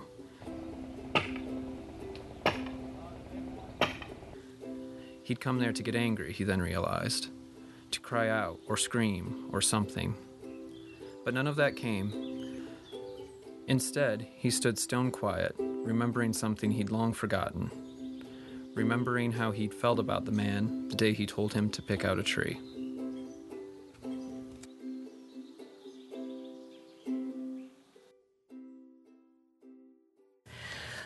Thank you so much, Jake, for that touching story. You know, I really enjoyed how you showed in your theme with the bat how we can kind of get locked into something that we don't really want to do, but we get so good at it that it's hard to let it go. That was really cool. Speaking of that, now, brave companions, you know that we write these stories from these random words and situations that we get as our prompt. Jake, what prompts did you have that created this story that week? I'd gotten forest, mermaid, which I clearly was incapable of working into the story, baseball bat, and you've forgotten something important. Well, you got three out of four. And you know, when I'm in that situation, what happens is at the last sentence, I'd say something like, oh, and they walked by the picture of the mermaid. or look, a Newsweek has an article all about mermaids. but thanks again so much for coming and sharing your story with us today. I really appreciate it. My pleasure. I love that story. The themes of being true to yourself with the conflicting desire to please others ring so true to me. And I'm amazed that Jake wrote that one in less than one hour, longhand, after getting the random crazy prompts we do. But that's how all of the stories you've been hearing have been done. Amazing. Speaking of amazing, awesome, hoppity zippity funness and great spirit all rolled into one fantastic, deliciously wonderful gal, we cannot leave the podcast rock without hearing from Donnie as the queen of all foolish fun one last time.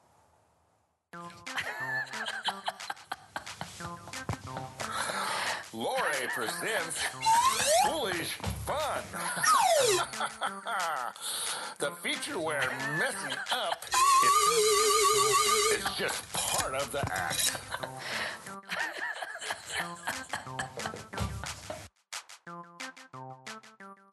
Hi, Lori and fellow brave companions. I wanted to use SpeakPipe because Lori taught me the new adventures of communication. But I had a couple little giggly kind of quotes, fun ways to say goodbye.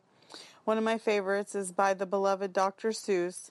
It says, Don't cry because it's over, smile because it happened. And believe me, brave companions, I'm smiling. Another is from my dearest Winnie the Pooh.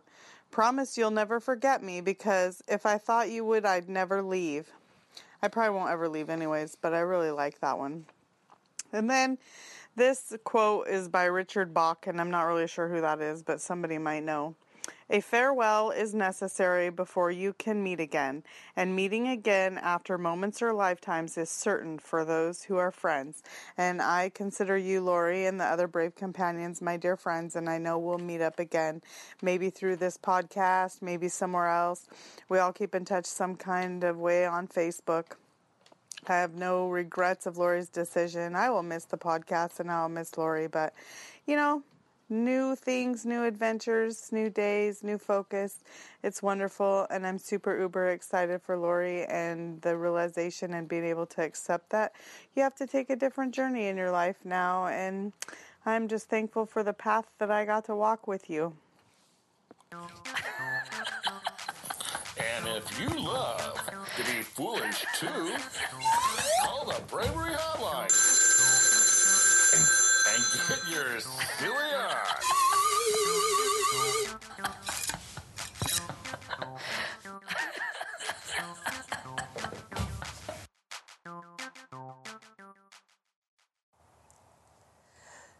Donnie, Donnie, Donnie, I loved your take on saying goodbye. It was so So you, here's your zippity woggalicious smooch just for you, my friend. And to keep up with Donnie, post here, or she can always be found having adventures all the time on Facebook. Well, BCs, this ends our time at the Podcast Rock, but stay tuned for more extra special features and goodbyes from our last stop, my trusty next to upper Zen place.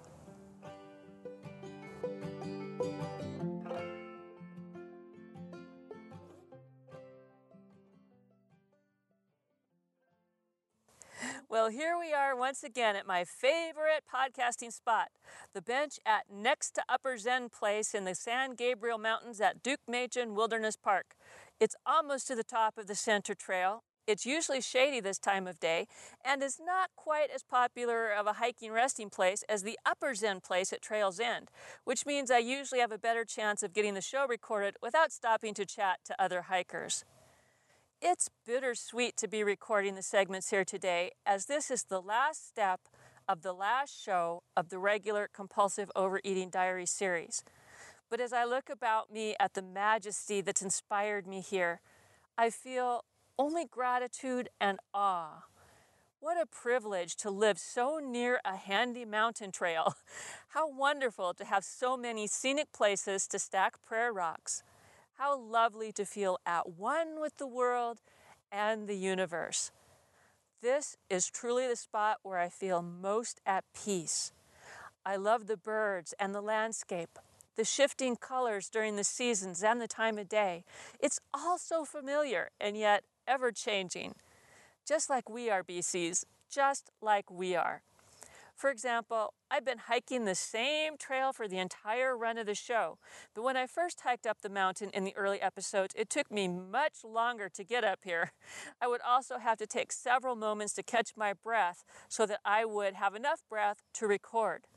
Today, I easily made the trek and my breathing was almost steady enough to go live without any rest. But I did take a moment just to take it all in. And in case you were wondering, the show opening and the letting go segments were the first things I recorded here today. The features and fun we've already listened to from Descanso Gardens and my local park podcast rock were recorded on different days earlier in the week. Today is really, really, really, really it. I found it hard to organize and write this last show. I had such an abundance of riches from you all.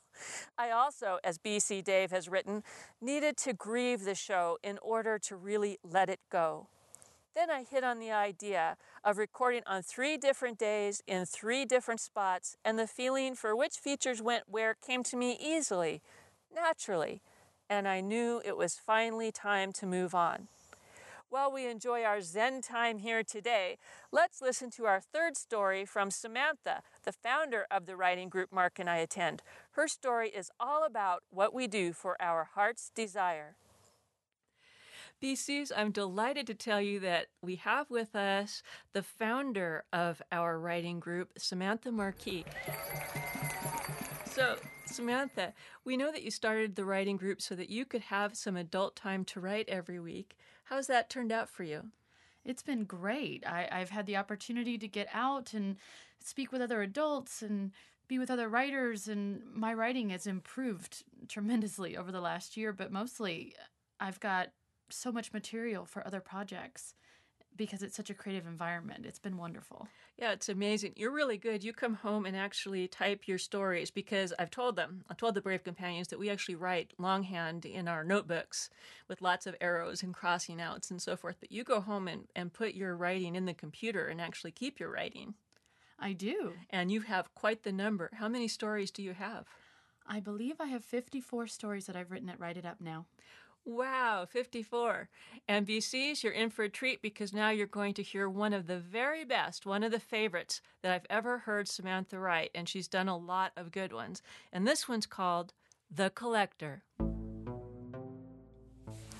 Dear Mom and Dad, if you're reading this, then I may be dead, or I might just be lost, or maybe I hit my head and forgot who I was. Anyway, don't freak out. I'm sure I'm fine. But since this note is on my bed and you aren't allowed in my room, which we talked about at last week's family meeting, I just want you to know that I understand that you only came into my room out of concern for my well being, and I forgive you. I know you don't understand my collecting, but I found what may be the most important piece of my collection. I just can't take the chance that another collector will beat me to it. Remember how I said don't freak out? This is what I meant. I'm going to an underground collector's event at an abandoned warehouse down by the docks. Daddy, if you're mm. reading this, please tell Mom there's a paper bag on my dresser under the piggy bank for her to breathe into before she passes out. Mom, if you're reading this, please don't tell Daddy about that thing that happened with Joey Marks after the football game. Even in death, there are some things Daddy shouldn't know. I love you both. XOXO, Susie. P.S. Oh, I'm going to the warehouse by the dock with the tugboat parked by it. Love you. Bye. That was the note I left for my parents. They're always talking about me being responsible, so I thought that if something went wrong and I disappeared, at least they know where I went, and I got to say goodbye. Not that I thought anything would. What could go wrong? I'm 16, 5 foot 1, and I have long blonde hair. I drove my toy car, my VW bug, to the warehouse district by myself to procure a piece for my collection. I followed the GPS on my phone all the way to the warehouse, but I parked my little pink bug a block away so it wouldn't be conspicuous. I tucked my keys into my pocket, pressing the lock button on my fob. It gave a very bug like chirp. I pulled the hood of my purple sweatshirt over my head, squared my shoulders, and tried to look tough as I walked toward the warehouse on the corner. I stepped up to the door and rapped on it three times. As I kissed my red knuckles, the door swung open.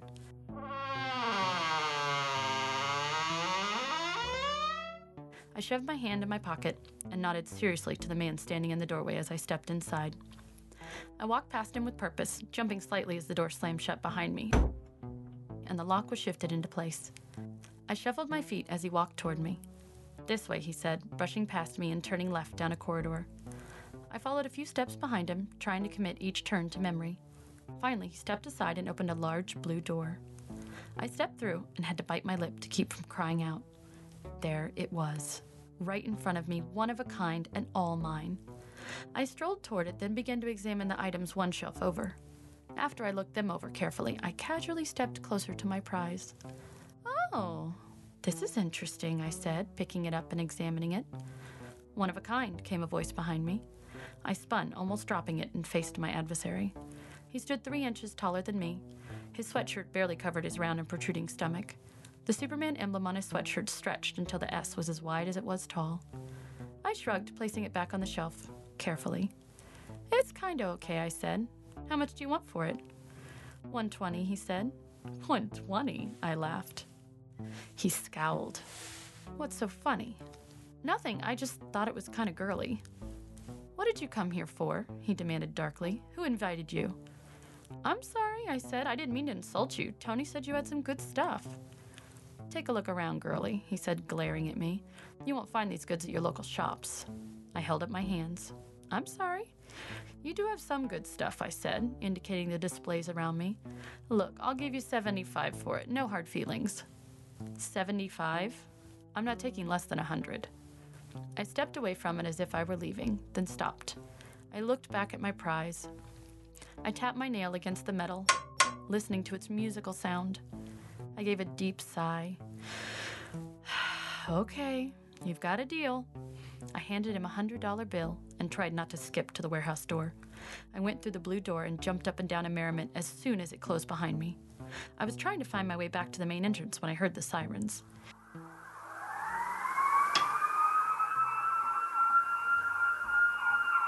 This is the police, came a booming voice. Come out with your hands up. I turned the corner and there was the exit. I burst through the door with my hands and my prize in the air. Susie! My mom and dad appeared and threw their arms around me. What are you doing here? I asked. We got your note, my mother said. What are you doing here? my dad demanded. I held up my prize proudly. Are you trying to tell me that you came to an abandoned warehouse in this dangerous part of town for a Supergirl lunchbox? My mother shrieked. Of course, and I got it for half price, I announced proudly. Oh my goodness, I so enjoyed that story. And one of my favorite bits is when Susie says, Oh, what could happen? I'm five foot one and 16 and blonde. Like, blonde is her superpower. She watches too much Buffy, I think. Oh, I think so too. You know, normally we just pass around some post its and write our four items on it to build the prompts, but we had a little bit different experience the night that you wrote this. Could you tell the Brave Companions about that? I can. Uh, that night we met for Chinese food, and we decided that we would use our fortunes from our fortune cookies and incorporate it into our prompts for the evening. So, my prompts for the evening were an abandoned warehouse, Supergirl, toy car, and my fortune was stop searching forever. Happiness is just next to you. Your happiness was next to you in the form of a lunchbox. It really was. And everybody's happiness is a little different. Well, my happiness is that you came over and recorded your story for us here today. Thank you so much, Samantha. Thank you for having me. This was a treat. Wasn't that fun? I still crack up about a 16 year old heading off to find her collectible lunchbox without thinking at all of the danger and writing a note to her parents. It so reminds me of my wild, wild youth that passion, that focus, and the feeling that everything is possible and that everything will be okay. That's the feeling I'm trying to remember in my life now. I'm celebrating bravery and not focusing as much on the sensible. Don't get me wrong, there is definitely a time and place for sensible, but somehow we need to celebrate and nurture our inner creativity. I believe that whether we are drawn to art, writing, cooking, quilting, gardening, voice work, like I am, or any other pursuit that adds something from our hearts into the world, that we are in that creative place partaking of the divine. And creativity is so much more satisfying than chips or cheese or endless bites of Oreos. Speaking of being creative and the unexpected places that can take us, listen to BC Dave's creative take on saying goodbye via the Bravery Hotline. Over? Did you say over?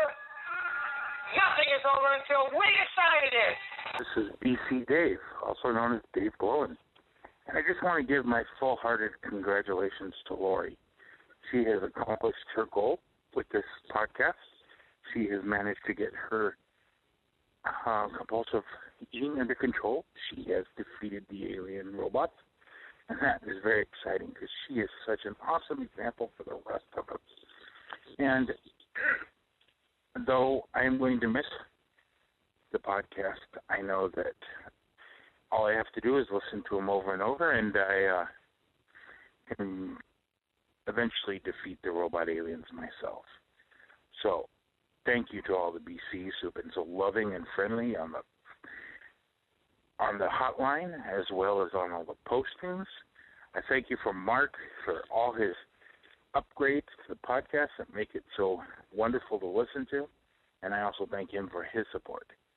And uh, I wish and bless and pray for all of you to have the same kind of success Lori had. Don't give up because she succeeded. Just listen to her old podcast and you can do it too. We love you all. Bye. Thanks so much, Dave, for your good wishes and the positive view you have of my success. And Mark sends his thanks too. Here's a big robot alien defeating smooch from us to you and Kathy. Mwah! One reason I played BC Dave's Goodbye right here is because I'm thrilled to bits to play for you a very special edition of Lori's Stories written by BC Dave Glowen. I asked his permission to share his story in my voiceover class. My director and coach David Babich liked it and agreed to direct BC Dave's story for this show featuring performances by professional and student voice actors. I think when you hear this wonderful tale about believing in yourself, no matter how many dang robot aliens come to visit, you will agree with me that Dave Glowen's creativity is awesome and we had so much fun putting this together. From the original small creative thought in BC Dave's mind to his bravery at letting me share his story with my class, to David Babbage and the voice actors' generosity as sharing their talent, this project has proved that all things are possible and adventures can be unexpected. Hello and welcome. sit down, relax, and get ready to listen. It's time for Lori's Stories, where brave companions share what they've been writing.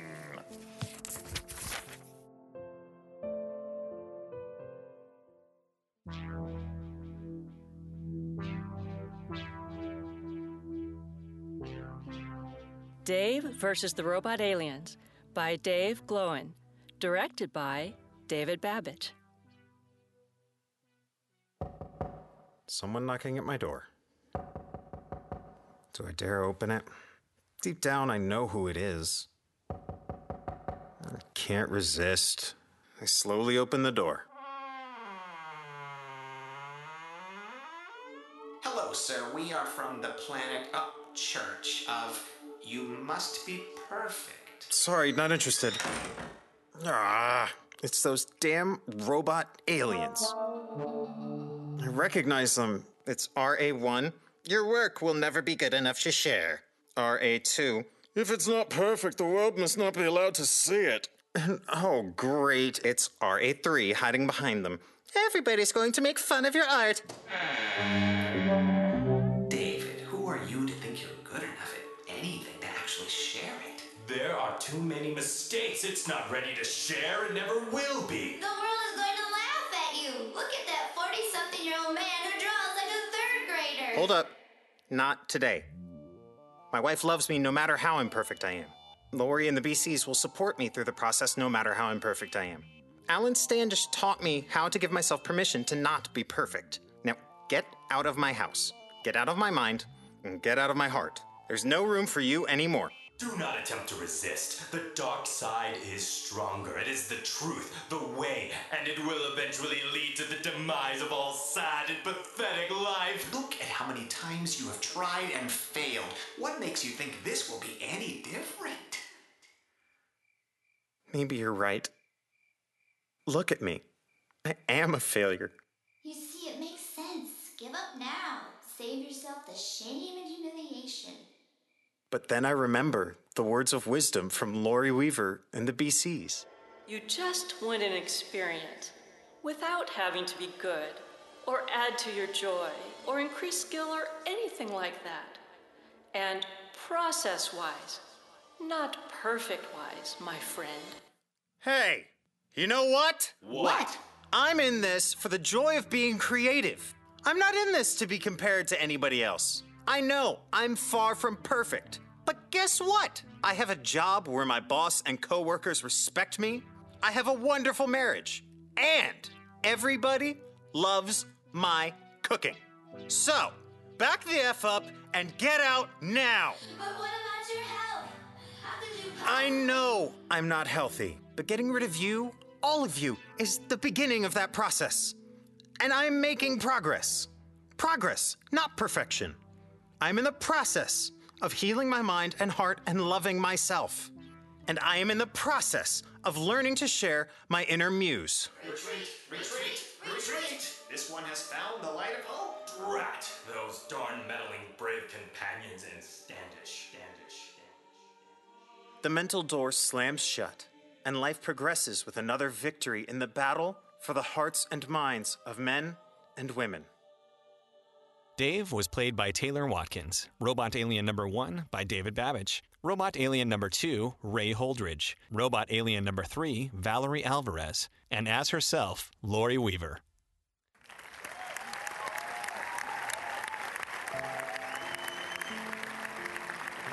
Writers and storytellers, if you'd like to share your story, just call the Bravery Hotline. Use SpeakPipe or email Lori your story to be read on the air. Just mention this is for Lori's Stories and she'll do the rest.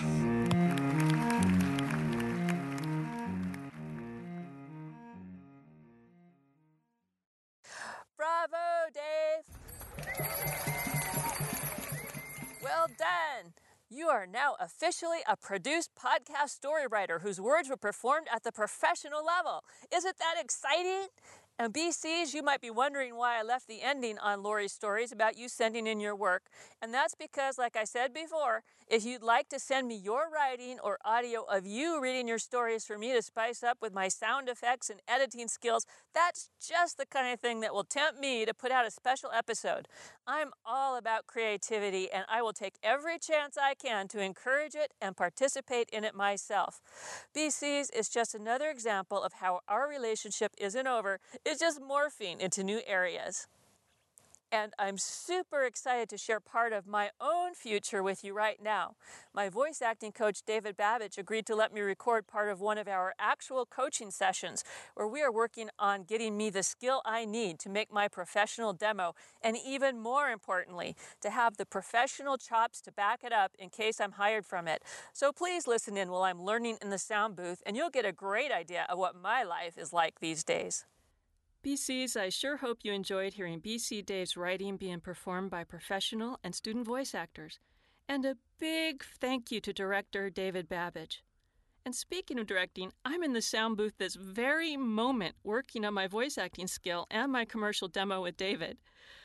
Well, hey, Lori. Um, and hey, great cameo in the Dave and Robot Aliens. That was awesome. Yay! I did good, BCs. Yay! David, what kinds of things are you looking for as you direct me here in the booth today? Well, I'm looking for in in the spot we're working on right now. I'm going to be looking for clarity and the type of diction that works for this particular announcer. In general, of course, we're looking for being believable and sounding like you're not just a voice actor in a vocal booth standing in front of a microphone. In fact, one thing that I, you may have heard me say to you before is, "Where are you?" Not in a vocal booth. You could be somewhere else. You could be in a hallway. You could be in a hospital bedroom talking to someone that you're giving care to. Yep. And in this one, BCs, I'm going to be a nurse at Terrence Memorial Hospital who is communicating why our hospital is a great place to receive care. Excellent. So, um, let's go for it. And if you want to do the improv first that we did before, we can, or we can just go right into the uh, the diction. I wonder, should we just see where it's at right now? Sure, why not? Flat out. Okay, great. Yep. So, uh, and action. At Terrence Memorial Hospital, we understand it might seem old fashioned for your doctors to know you by name, for nurses to check in on you just because they care. At Terrence Memorial, we have all of the advanced technology, facilities, and expertise you would expect in one of America's top 100 hospitals. But when it comes to care, we are proud to be old fashioned. Great. So overall, in terms of the pacing, it's pretty good. You started to speed up a little bit at the second half of the spot at Mhm. Terrence Memorial. We have all the advanced technology, not as fast as I just did, but so in terms of pacing, that's something we'll want to work on in the next take. The main thing that happened on this one is that you fell into a little bit of an idea of how it might go. A little bit of a persona that wasn't quite connected to yourself enough is what happened on this one. So I want to kind of unravel that and just come from the point of view that you that it's you. It's simply you. You work in this in this hospital. So on this next take, you may may not quite have the formality that you just did. You may not know how it comes out. Actually, in fact. So why don't you just do the first line um, up through doctors to know you by name, even though there's a comma there. Otherwise, it's an extremely long sentence. So can you say that to me? And maybe there's something el- else you'll be thinking of from your own life that's not a hospital, but some other situation where you felt like you're taking care of people. Okay. Okay. Whenever you're ready, just that first line in this is sort of an exercise. It's just just you. Whenever you're ready. At Terrence Memorial Hospital, we understand it might seem old fashioned for your doctors to know you by name. Nice. That was much more real. Now we'll just add a little bit of structuring into it. Take a little pause after at Terrence Memorial Hospital, and don't do much more than that, actually. Whenever you're ready. At Terrence Memorial Hospital, we understand it might seem old fashioned for your doctors to know you by name. Great. Now just increase the diction just a little bit, especially on the on at Terrence Memorial Hospital. But you're going to stay from this nice, organic, personal place. Whenever you're ready. At Terrence Memorial Hospital, We understand it might seem old fashioned for your doctors to know you by name. Great. Now, now, what happened on a pretty subtle level is that you got clear with those first three words, but you also got more. You started to add that persona a little bit, Mm. a little bit beyond yourself. So it would be the difference between at Terrence Memorial Hospital, I'm clear and pretty much myself, as opposed to at Terrence Memorial Hospital. I sort of added a whole thing, didn't I? Sometimes you hear that, sometimes that can work, but for now we need to get you a little more organic first. Okay, same thing one more time. Let me put a few words on because I'm all freaked out now about my first breath. So you're going to add a little. Uh, I want to put a few words so that I'm not breathing I like it. right before ad. A lead in is always great for this. okay. Whenever you're ready. You know, I'm so glad that you brought your dad here to our hospital because at Terrence Memorial Hospital, we understand it might seem old fashioned for your doctor to know you by name. That was really nice because I think we could, yeah, that we could probably get away with cutting every all your lead in, and it would still work. Now this is going to be tricky because now I want you to add a little bit more pitch variation without stepping outside of yourself. You got? Does that make sense? It does. It's what's hard for me is to make a pitch variation technically, which is one of the skills BCs we have to have, without making it sound like I'm going, oh, I need to put my word up here. Exactly. So, Some- could use some hints maybe on how I can make that more organic to go against my own instinct. Well, gesture will help you. Um, also, justification, sort of internal justification as to why why you would be melodic. Why would you be more melodic? Maybe it's that you're. Um, it has to do with the way you feel about your job and how you want to impress impress upon people. Your passion. Mm. Um, but still kind of coming from yourself. It's like justifying. It's like because sometimes in voiceover, you know, unfortunately, you you'll even get line readings. Like we want you to say at Terrence Memorial Hospital, we want you to get da da da da da da da, and then you have to be like, okay, so now I have to justify that. You sort of have to redirect yourself in that moment to see why it is that the director wants that. So at least I'm not giving you a full ri- line reading, but I'm looking for a little more pitch variety. Um, have some ideas? I'll give it my best. Okay. Whenever you're ready. I'm so glad that you brought your dad here to our hospital because at Terrence Memorial Hospital, we understand it might seem old fashioned for your doctors to know you by name. Okay. Give yourself a critique on that read. What do you think? I think it went a little more melodic and less real. Yeah, exactly. A little bit more melodic and le- a little bit less real. So think just a more nuanced, subtle version of what you just did would probably work just fine. In fact, will you do this little exercise really quick? Just go. Ooh. Ooh. Good. Now we'll do it kind of over the top. Ooh. Ooh. Now we'll make it as subtle as we can, as if as if our face is a little bit of palette of pitch. Just ooh. Ooh. Now just with a hum like this. Mm. Mm. Hmm. Hmm. Now you do it with please, just the word please. You're going to go, please. Please. Nice. Please. Please. So 100% believable with that kind of pitch variety. Now we'll just go, please. Please. One more time, as believable as possible. Please. Almost. Can you feel it a little bit more? I want to feel have you just feel this completely truthful. Truthful. Please, please, please. Please. That's really nice. That's better. I was thinking past the corn. Oh, really? That's perfect. That works fine. Past the corn. That's great. So yeah, it's simple and connected, and then you're also using a little bit more pitch on that please. Sometimes we do the please ex- exercise with just one pitch. Please. Great. So use this please feeling. At Terrence Memorial Hospital, we understand it might seem old fashioned for you doctors to know you by name. Okay, whenever you're ready. At Terrence Memorial Hospital, we understand it might seem old fashioned for your doctors to know you by name. Nice. Definitely on the way there. Now, here's the last thing is that give us a little bit of the up on old fashioned so we get the ad hook, that we get that that's where we're going in terms of shaping the overall argument of the spot. But still keeping it just as natural whenever you're ready. At Terrence Memorial Hospital, we understand it might seem old fashioned for your doctors to know you by name. Good. Give yourself your uh, feedback on that. Uh, kind of same. I Yeah. think I hit the old fashioned nicely, but I did it with a structure versus feeling that. Yeah, you left yourself there. You, uh, exactly. Try try it again. So you can sacrifice some of that pitch Mhm. for more reality whenever you're ready. David, I'm glad you brought your dad to our hospital because at Terrence Memorial Hospital, we understand it might seem old fashioned for your doctors to know you by name. Good. So that that's pretty good. I'm thinking, why don't we just do one more read of the whole spot? Okay. And then uh, just kind of see where we're at at that point. Use this organic approach uh, for the whole thing, and and now that we've got that old-fashioned idea for the ad concept and the ad hook, I think you'll be able to more clearly put it all together. So you've got this comparison, old-fashioned, and, and how old-fashioned and technology can work together. That's the ad hook, really, isn't it? Mm-hmm. Awesome. Whenever you're ready.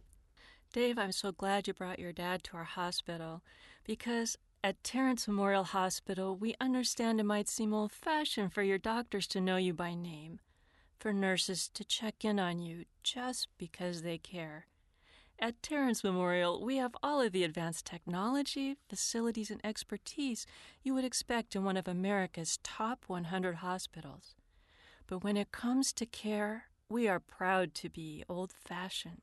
Great. Just do the last sentence again uh, when it comes to care. Try not to slow down. Okay. And don't be too presentational about it. Just be Okay. back to the regular nurse that you started as. Okay, I'm going to cross out my ellipses. Nice. Yeah, I think so. But when it comes to care, we are proud to be old fashioned. Okay. Now I wish I could play that back for you, but since we're recording this whole thing, then I, I won't at this moment. But you, pretty natural, but you slurred the words on. But when it comes to care, Okay. So so it's finding the balance. Whenever you're ready. Okay. But when it comes to care, we are proud to be old fashioned. Okay. Now just say it. Do you have it memorized? Mm-hmm. Okay, so don't read it. Don't and then when we go back to reading it, you're still not going to read it if you will. You're going to actually just say these words. Okay. Whenever you're writing. But when it comes to care, we are proud to be old fashioned. Very nice. Now it's just now I'm going to here's your but when it comes to care is this is your diction. But when it comes to care. Mhm. So brr, this is, we need the the but. Okay. Awesome. Same thing whenever you're writing. But when it comes to care, we are proud to be old fashioned. Nice job. Awesome. That was uh that I think that's good for now on that. Cuz we we got some great work done. Yay! Yeah. You know, that's amazing. You know, I'm so happy that you're here to help me make progress towards my goal. And what's really cool is the Brave Companions know that I first came to work with you because my absolute terror of doing a character voice ah, that wasn't my own voice. Remember the little pig and Yeah, how totally. freaked out I was? I do. So, before we end our little interview and go back to work, could you tell me, give me a sense? We've been working about nine months or so, nine or 10 months. What progress have you seen in me in this time that we've been working? Well, gosh, um, I think that we've gotten you, to be much more grounded and real in your um, approach to characters that are like you, but also characters that are not like you. And we found that, and you probably have found that being a character voice, unlike the one we were doing on the Terrence Memorial, is really still about finding that the the reality within yourself, and then slowly adding a voice. Really, I think is the best approach for you. I mean, because you can't just be like, now I'm going to be this voice. I'm going to be this voice now, and I'm da. Because if you're not, you have to connect that to your own your own intentions, um, your own actions, your own objectives, and sort of house it within the framework of of uh, acting, ha- having to answer those important questions like where am I, who am I talking to, um, that's kind of first, and then and then the voice is second. In, you know, in in my opinion, most of the time. So yeah, you've come you've come a long way in those regards, and also in terms of uh, your pacing and your diction, for that matter. And I'm working on a couple diction things here on Terrence Memorial, but it's really come a long way. I mean, we've spent time just on the on vocal technique alone, speech and diction, breathing, breath support. You used to always be really kind of breathy like this. I don't know if you remember that, but now I'm remembering right now. And now you're starting to use your full uh, natural voice um, in an awesome way. Thank you so much. Sure. And I don't know if the Brave Companions know it, but right now we're starting to work on my actual demos. Could you give them a brief overview of what a demo is and why it's important to a voice actor to have a good one? Yeah, well, uh, the the basic answer is that is it is just your calling card or your headshot for your voice, essentially. Mm, So without that, you really you, you have nothing to, to show literally unless you happen to arrange a live audition, which doesn't happen that often. So a voice demo is is you know just important um, for that reason. It's also important to make sure that you know what genres that you're creating your demo in. It's not like you can just throw on a bunch of different voices. Hey, look at these voices I do, and then I do this commercial, and now I can do this character. It can't be thrown together that way. Otherwise, the agent will be sort of turned off. So you need to have a demo that uh, showcases specific genres. So in this case, the Terrence Memorial, for instance, is would go on to a commercial demo, and something that is more charactery. If it truly is like a cartoon character, that would go to an animation demo. We're looking for in a commercial demo for you to stay pretty close to your natural voice, but be able to show several different attitudes. We're not going to get too crazy voice wise with a commercial demo. We also want to make sure we highlight your sort of what I call money voice, and uh, it's the it's the type of s- that would be with the type of spots that you are most likely to get cast on. So for you, it's kind of folksy, like a folksy, slightly nerdy, maybe even, um, but also authoritative. So we've got these different qualities that we've been talking about, and want to bring those out and make it so that y- you appear to be the one or one of the ones that could be just right for the spot that the the person might be might be um, casting, or that the agent could use in their um, what's the word library clientele clientele. There we go. You know, because there's plenty of people that might have a voice similar to mine, kind of a little bit higher register kind of sound. But the things that make me unique are what might sell that spot. My take on it while still having all these skills of diction, breathing, and able to hit the time exactly right, and the ability to take direction, which is a big one. Huge. I have become so much better at taking direction. yeah. As you know, BCs, I like to control everything, but in the in the sound booth, I have to let David's experience and his ears guide me towards being better, and that's something that we've talked about this whole darn show of us becoming better and listening to ourselves and to others and letting help in, letting people in. So I'm certainly lucky to have such a talented set of ears as yours, David, to help you. guide me. Yay! I super enjoyed sharing that with you. Though, BC Dave, I must admit, a few robot alien voices tried to give me the business about airing my imperfections in public. But just like all of Compulsive Overeating Diary, the learning comes from bravely acknowledging the blessings of being exactly where we are, even if you, like me, are striving to improve in one way or another. Since I shared my raw voice acting work in progress, I thought it would also be fun to share with you one of my demo pieces that's farther along. I hope you like it. I want to share with you another piece of the commercial demo that we've been working on. This is a piece that I wrote to show a little bit more of my wacky side while still being commercial called Cranston County Fair. Apple pies, quilts, awards for the biggest zucchini. Hold up, Buckaroo! With the best thrill rides, big country singing stars, and the wildest demolition derby in the state, Cranston County ain't just your mama's country fair.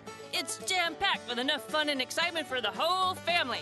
Come taste Cranston County excitement at the fairgrounds August 8th through the 24th. Okay, and the pies are pretty darn good.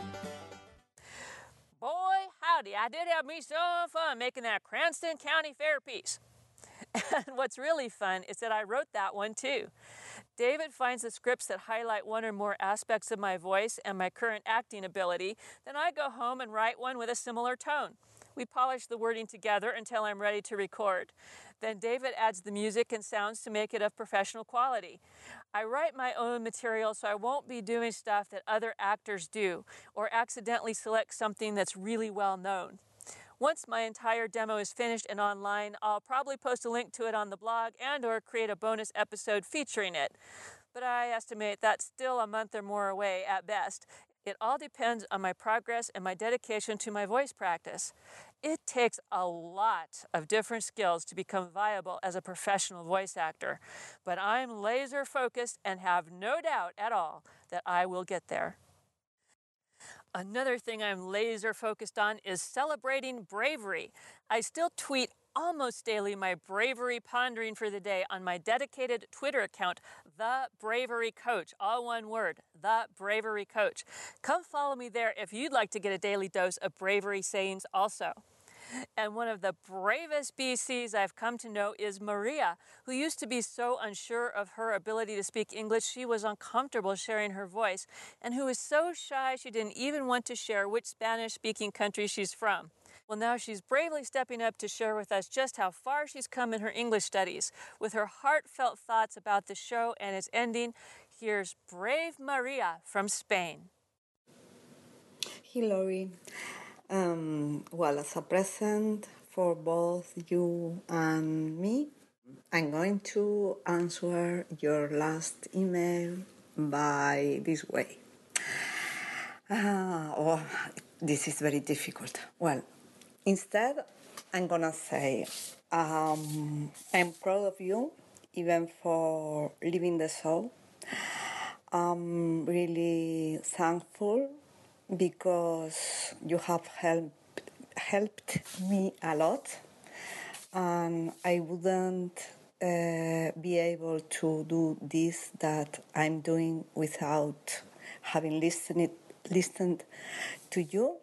And I feel also grateful to all the brave companions I have never uh, still uh, written to. I, I hope I will, and I will comment and all that.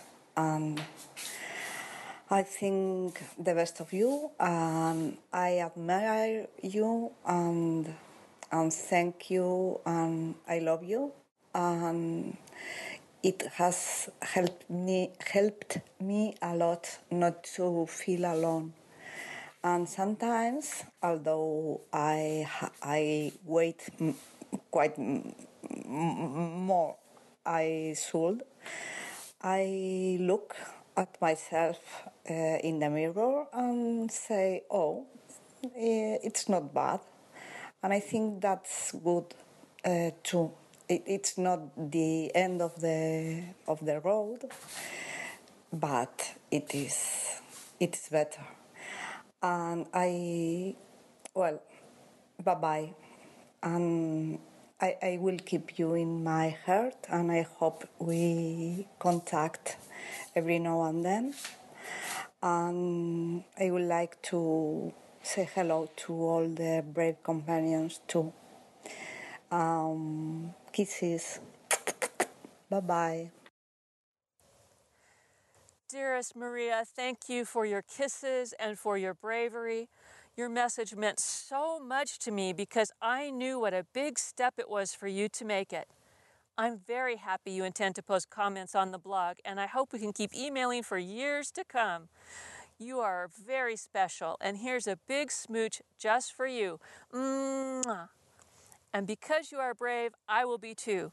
Here's my best try at Spanish. Gracias, Maria. Eres muy valiente, mi amiga. Which I hope I said, Thank you, Maria. You are very brave, my friend. Another brave friend I've made during the show is the very wonderful and talented Fiona Lane. Without Fiona encouraging me, I would never have thought ever to take a singing lesson. I will appreciate that gift for the rest of my life. Fiona is also the songwriter who wrote the Brave Companion song for Show 100. It's been downloaded hundreds and hundreds of times from over 20 countries to date, and I'm very proud to have been a part of that song. And I'm even prouder of Fiona. I asked her if she would be willing to write another song to express to you how I feel about today's show and saying goodbye. And she stepped right up to the plate. Here's Fiona's own parting words, and then BC's please enjoy her latest gift to us, her song, Light in the Dark. Hi, Lori. Um, I'm sitting here contemplating your last episode, and I gotta be honest with you, I'm I'm pretty sad about it. I'm really, really gonna miss your show.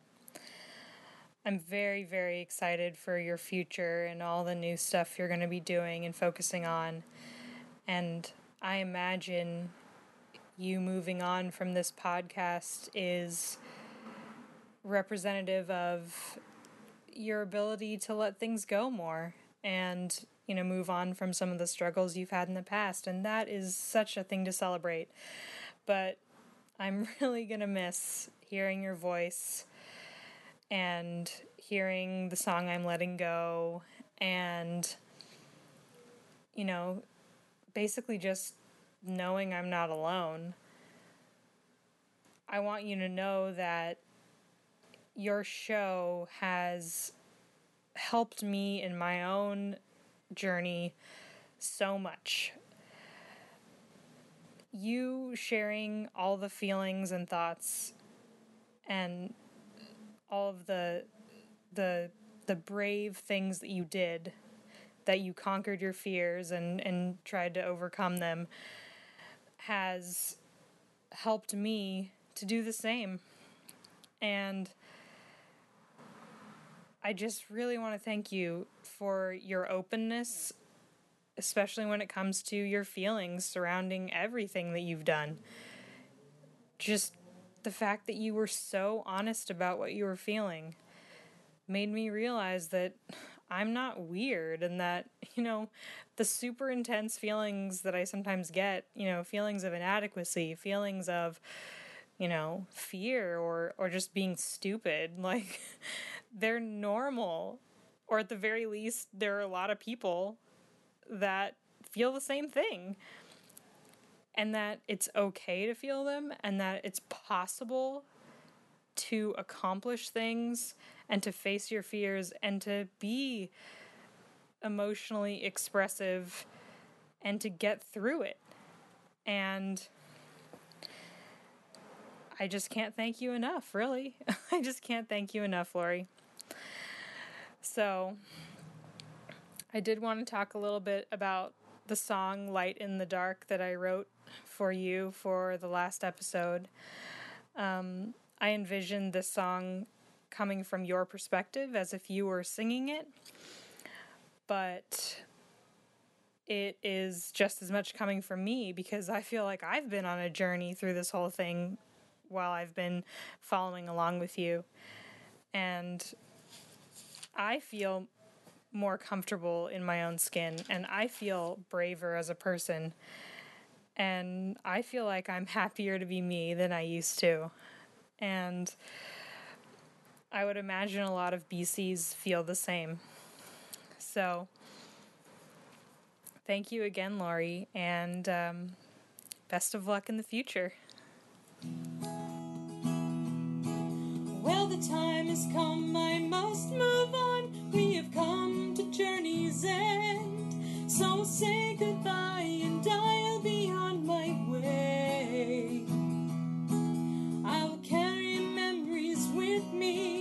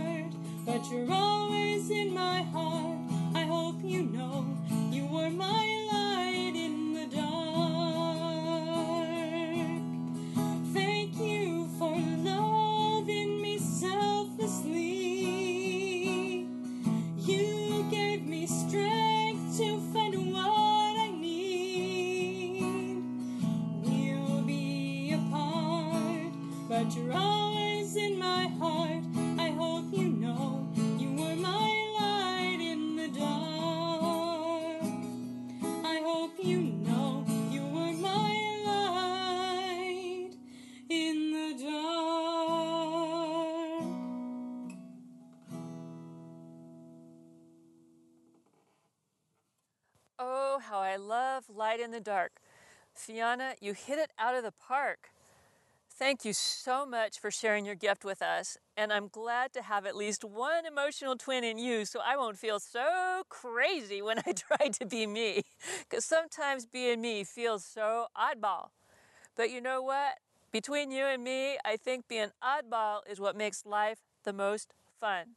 So big smooches for your singing, your encouragement, and all that you've done to support the show and me. But most of all, for bravely sharing who you are, Fiona. You have been a wonderful example for me and for all of the BCs in how to be true to our hearts, and I will be anxiously waiting to hear more of your music. I'm your biggest fan. And if you would like to keep in touch with Fiona, post here or on her blog, Fiona Sings, and I'll post that link in the show notes. It's time now for our fourth and final story from the writing group. I'm super proud and excited that the next story comes from none other than my sweet hubby and podcast partner, Mark. Well, brave companions, next up is an unexpected member of our writing group. Mark has decided that he's going to read a story for you too, and I'm really excited about that. How did you start going to the writing group, Penny? Well, hon, I gave you a ride to the writing group, and as I was sitting there, they said, Well, since you're here already, just go ahead and write a story. And did you? Yes, I did. Well, that explains one time going to the writing group. What keeps you going to the writing group? Well, I think it's a group of good people, and and it basically forces me to improve my skill set. To you know, uh, it causes me to uh, increase my attention span and to concentrate on something for a little while. Hmm, that sounds an awful like having to eat your vegetables before dessert. Oh no, I thoroughly enjoy enjoy the challenge, and I enjoy the company too. Was it something that was unexpected for you to enjoy writing as much as you do? Oh yes, totally out of the blue. So, what does it feel like for you when you really enjoy the story that you do? It, it's a feeling of accomplishment that yes, I you know took a few words and was able to craft them into something. And speaking of something, hold on to your hats and get ready for this tender story by Mark called The Beach.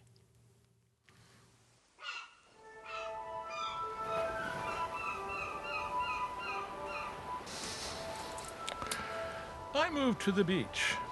I know not how long ago. As I have grown older, time has not been kind to my memory. It grows worse by the day. That's why I am writing this. Perhaps I will see it and be able to read it, get some sense of who, what, and why, even if it's only temporary. Why did I move to the beach? Because at the beach, nothing matters but the here and now. No place I have to be. In fact, I threw my wristwatch into the ocean. Before I forgot, it was found. Everybody was talking about the barracuda that was caught wearing a Rolex. I was always a dreamer, made a lot of money from my crazy ideas, Even now, I do not remember a lot of them.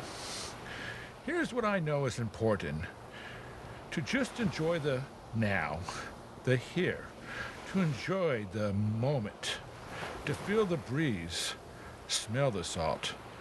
I'm always in total wonderment of all the colors.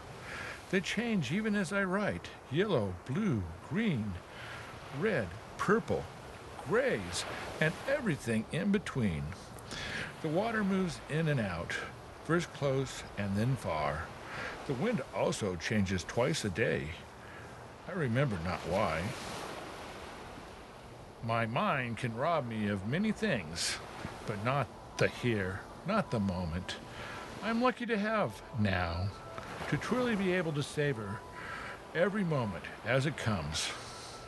Now I feel the sand between my toes, and my feet are wet. I must have enjoyed a walk along the water. Now, as I watch the sunset, I am happy, totally relaxed. I am here.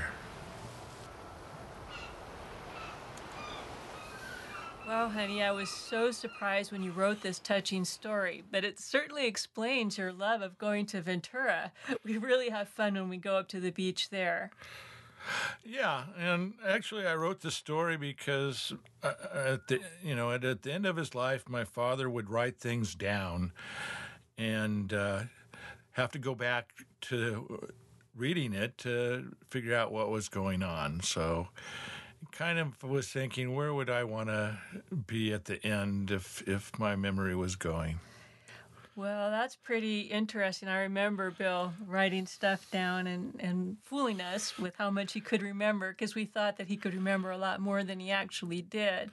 But it wasn't just memories of Bill that caused this story to be written. You, like all of us, got the four random prompts that you had to use. So, what were your prompts for this story?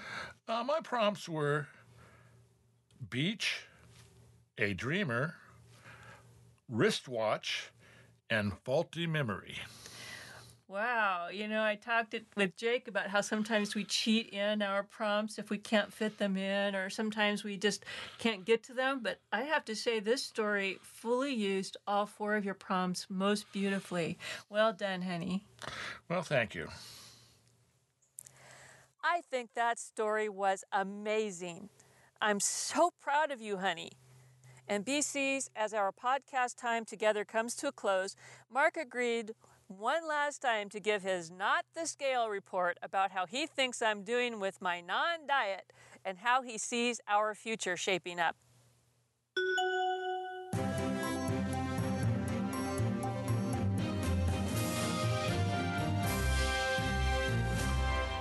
Mark Weaver here with Lori's No More Diet Report. Each month, I will answer the question everybody's dying to know How is it working?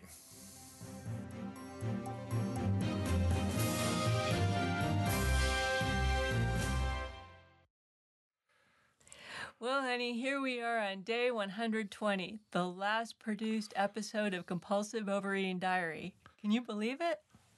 No. Why not? Well, because it's been part of our routine for quite a while now. Yep. And as part of that routine, we had this feature that we used to do when more than a year ago I stopped getting weighed, where you'd report on the state of my body. Remember that? Oh, yes. And we thought that over time you would gradually report that I was getting thinner and thinner and smaller and smaller, but it didn't quite turn out that way. Could you tell the brave companions what happened to my body in the last year? Well, you went down a little bit and then your body kind of stabilized. And how would you describe my 56 year old stabilized body today? Oh, just, I think it looks marvelous. I'm glad you think it looks marvelous. I feel pretty good in it, actually. I no longer have any idea that I'm going to have Barbie legs or get s- super thin or anything, but I am very grateful for my body's ability to get me up that mountain and to pedal up on the bike and to do all the active things that we do. Yes, that's really fun, and you look good doing them. Ooh, I really like that. And before we go, I think the brave companions sort of want to know like what's next for us. What do you see us doing as a family as we move forward and we're not doing a podcast all the time? Well, I think we're going to boldly set goals and and travel around and and experience new experiences and just try to have a enjoy every moment. So we're going to say what's next for us, and we're not going to be scared. We're bravely going to go off into our new future. Yes, and try new things and not worry about failure. Just, you know, do it. Go for it. That's a good way for us to end. Do you have anything else you'd like to say to the brave companions? Yes, it's it's really been a pleasure. I, I've heard many of your stories and really appreciate the enthusiasm you've showed showed for this show. And uh, I want to wish you all a happy life and good luck, and and I hope you all get out there and try new things, and and have some fun. You all take care. Yep. From the Weavers, you take care because we really care. Well, BCs, that wraps up the show and the series. Please do stop by the blog or call the Bravery Hotline or use SpeakPipe to send me foolish fun or stories or just to say hello. You can also still see little videos and pics of Mark and me biking, hiking, and showing off Tiger the cat's cuteness and his mama Gracie the cat's tabby beauty on Instagram at Lori Dream Weaver. All one word, Lori Dream Weaver. Know too that when the mood strikes me, I'll put out some bonus shows to let you know what's on my mind and what I'm doing, and I could always use some great foolish fun to put in those. But until then, BCs, I just want you to know you've been great and helped me so very much. My experiment is a total success. Talking about my thoughts and feelings to you about my compulsive overeating has helped me stay away from the chips. I hope our relationship will continue even though the show will be in reruns for the most part. Until we meet again on some new adventure, BCs, take care because I really, really, really, really, really, really, really, really, really, really, really, really, really, really, really, really care. A slave without a master, heading for disaster, kicking up the dust in the middle of the road. I've been waiting on a free ride ticket to a seaside thicket on the edge of Puget Sound. And there I'll sit, and I'll admit that I was only just a guest inside my skin. And by the dawn, I'll be gone. And won't be holding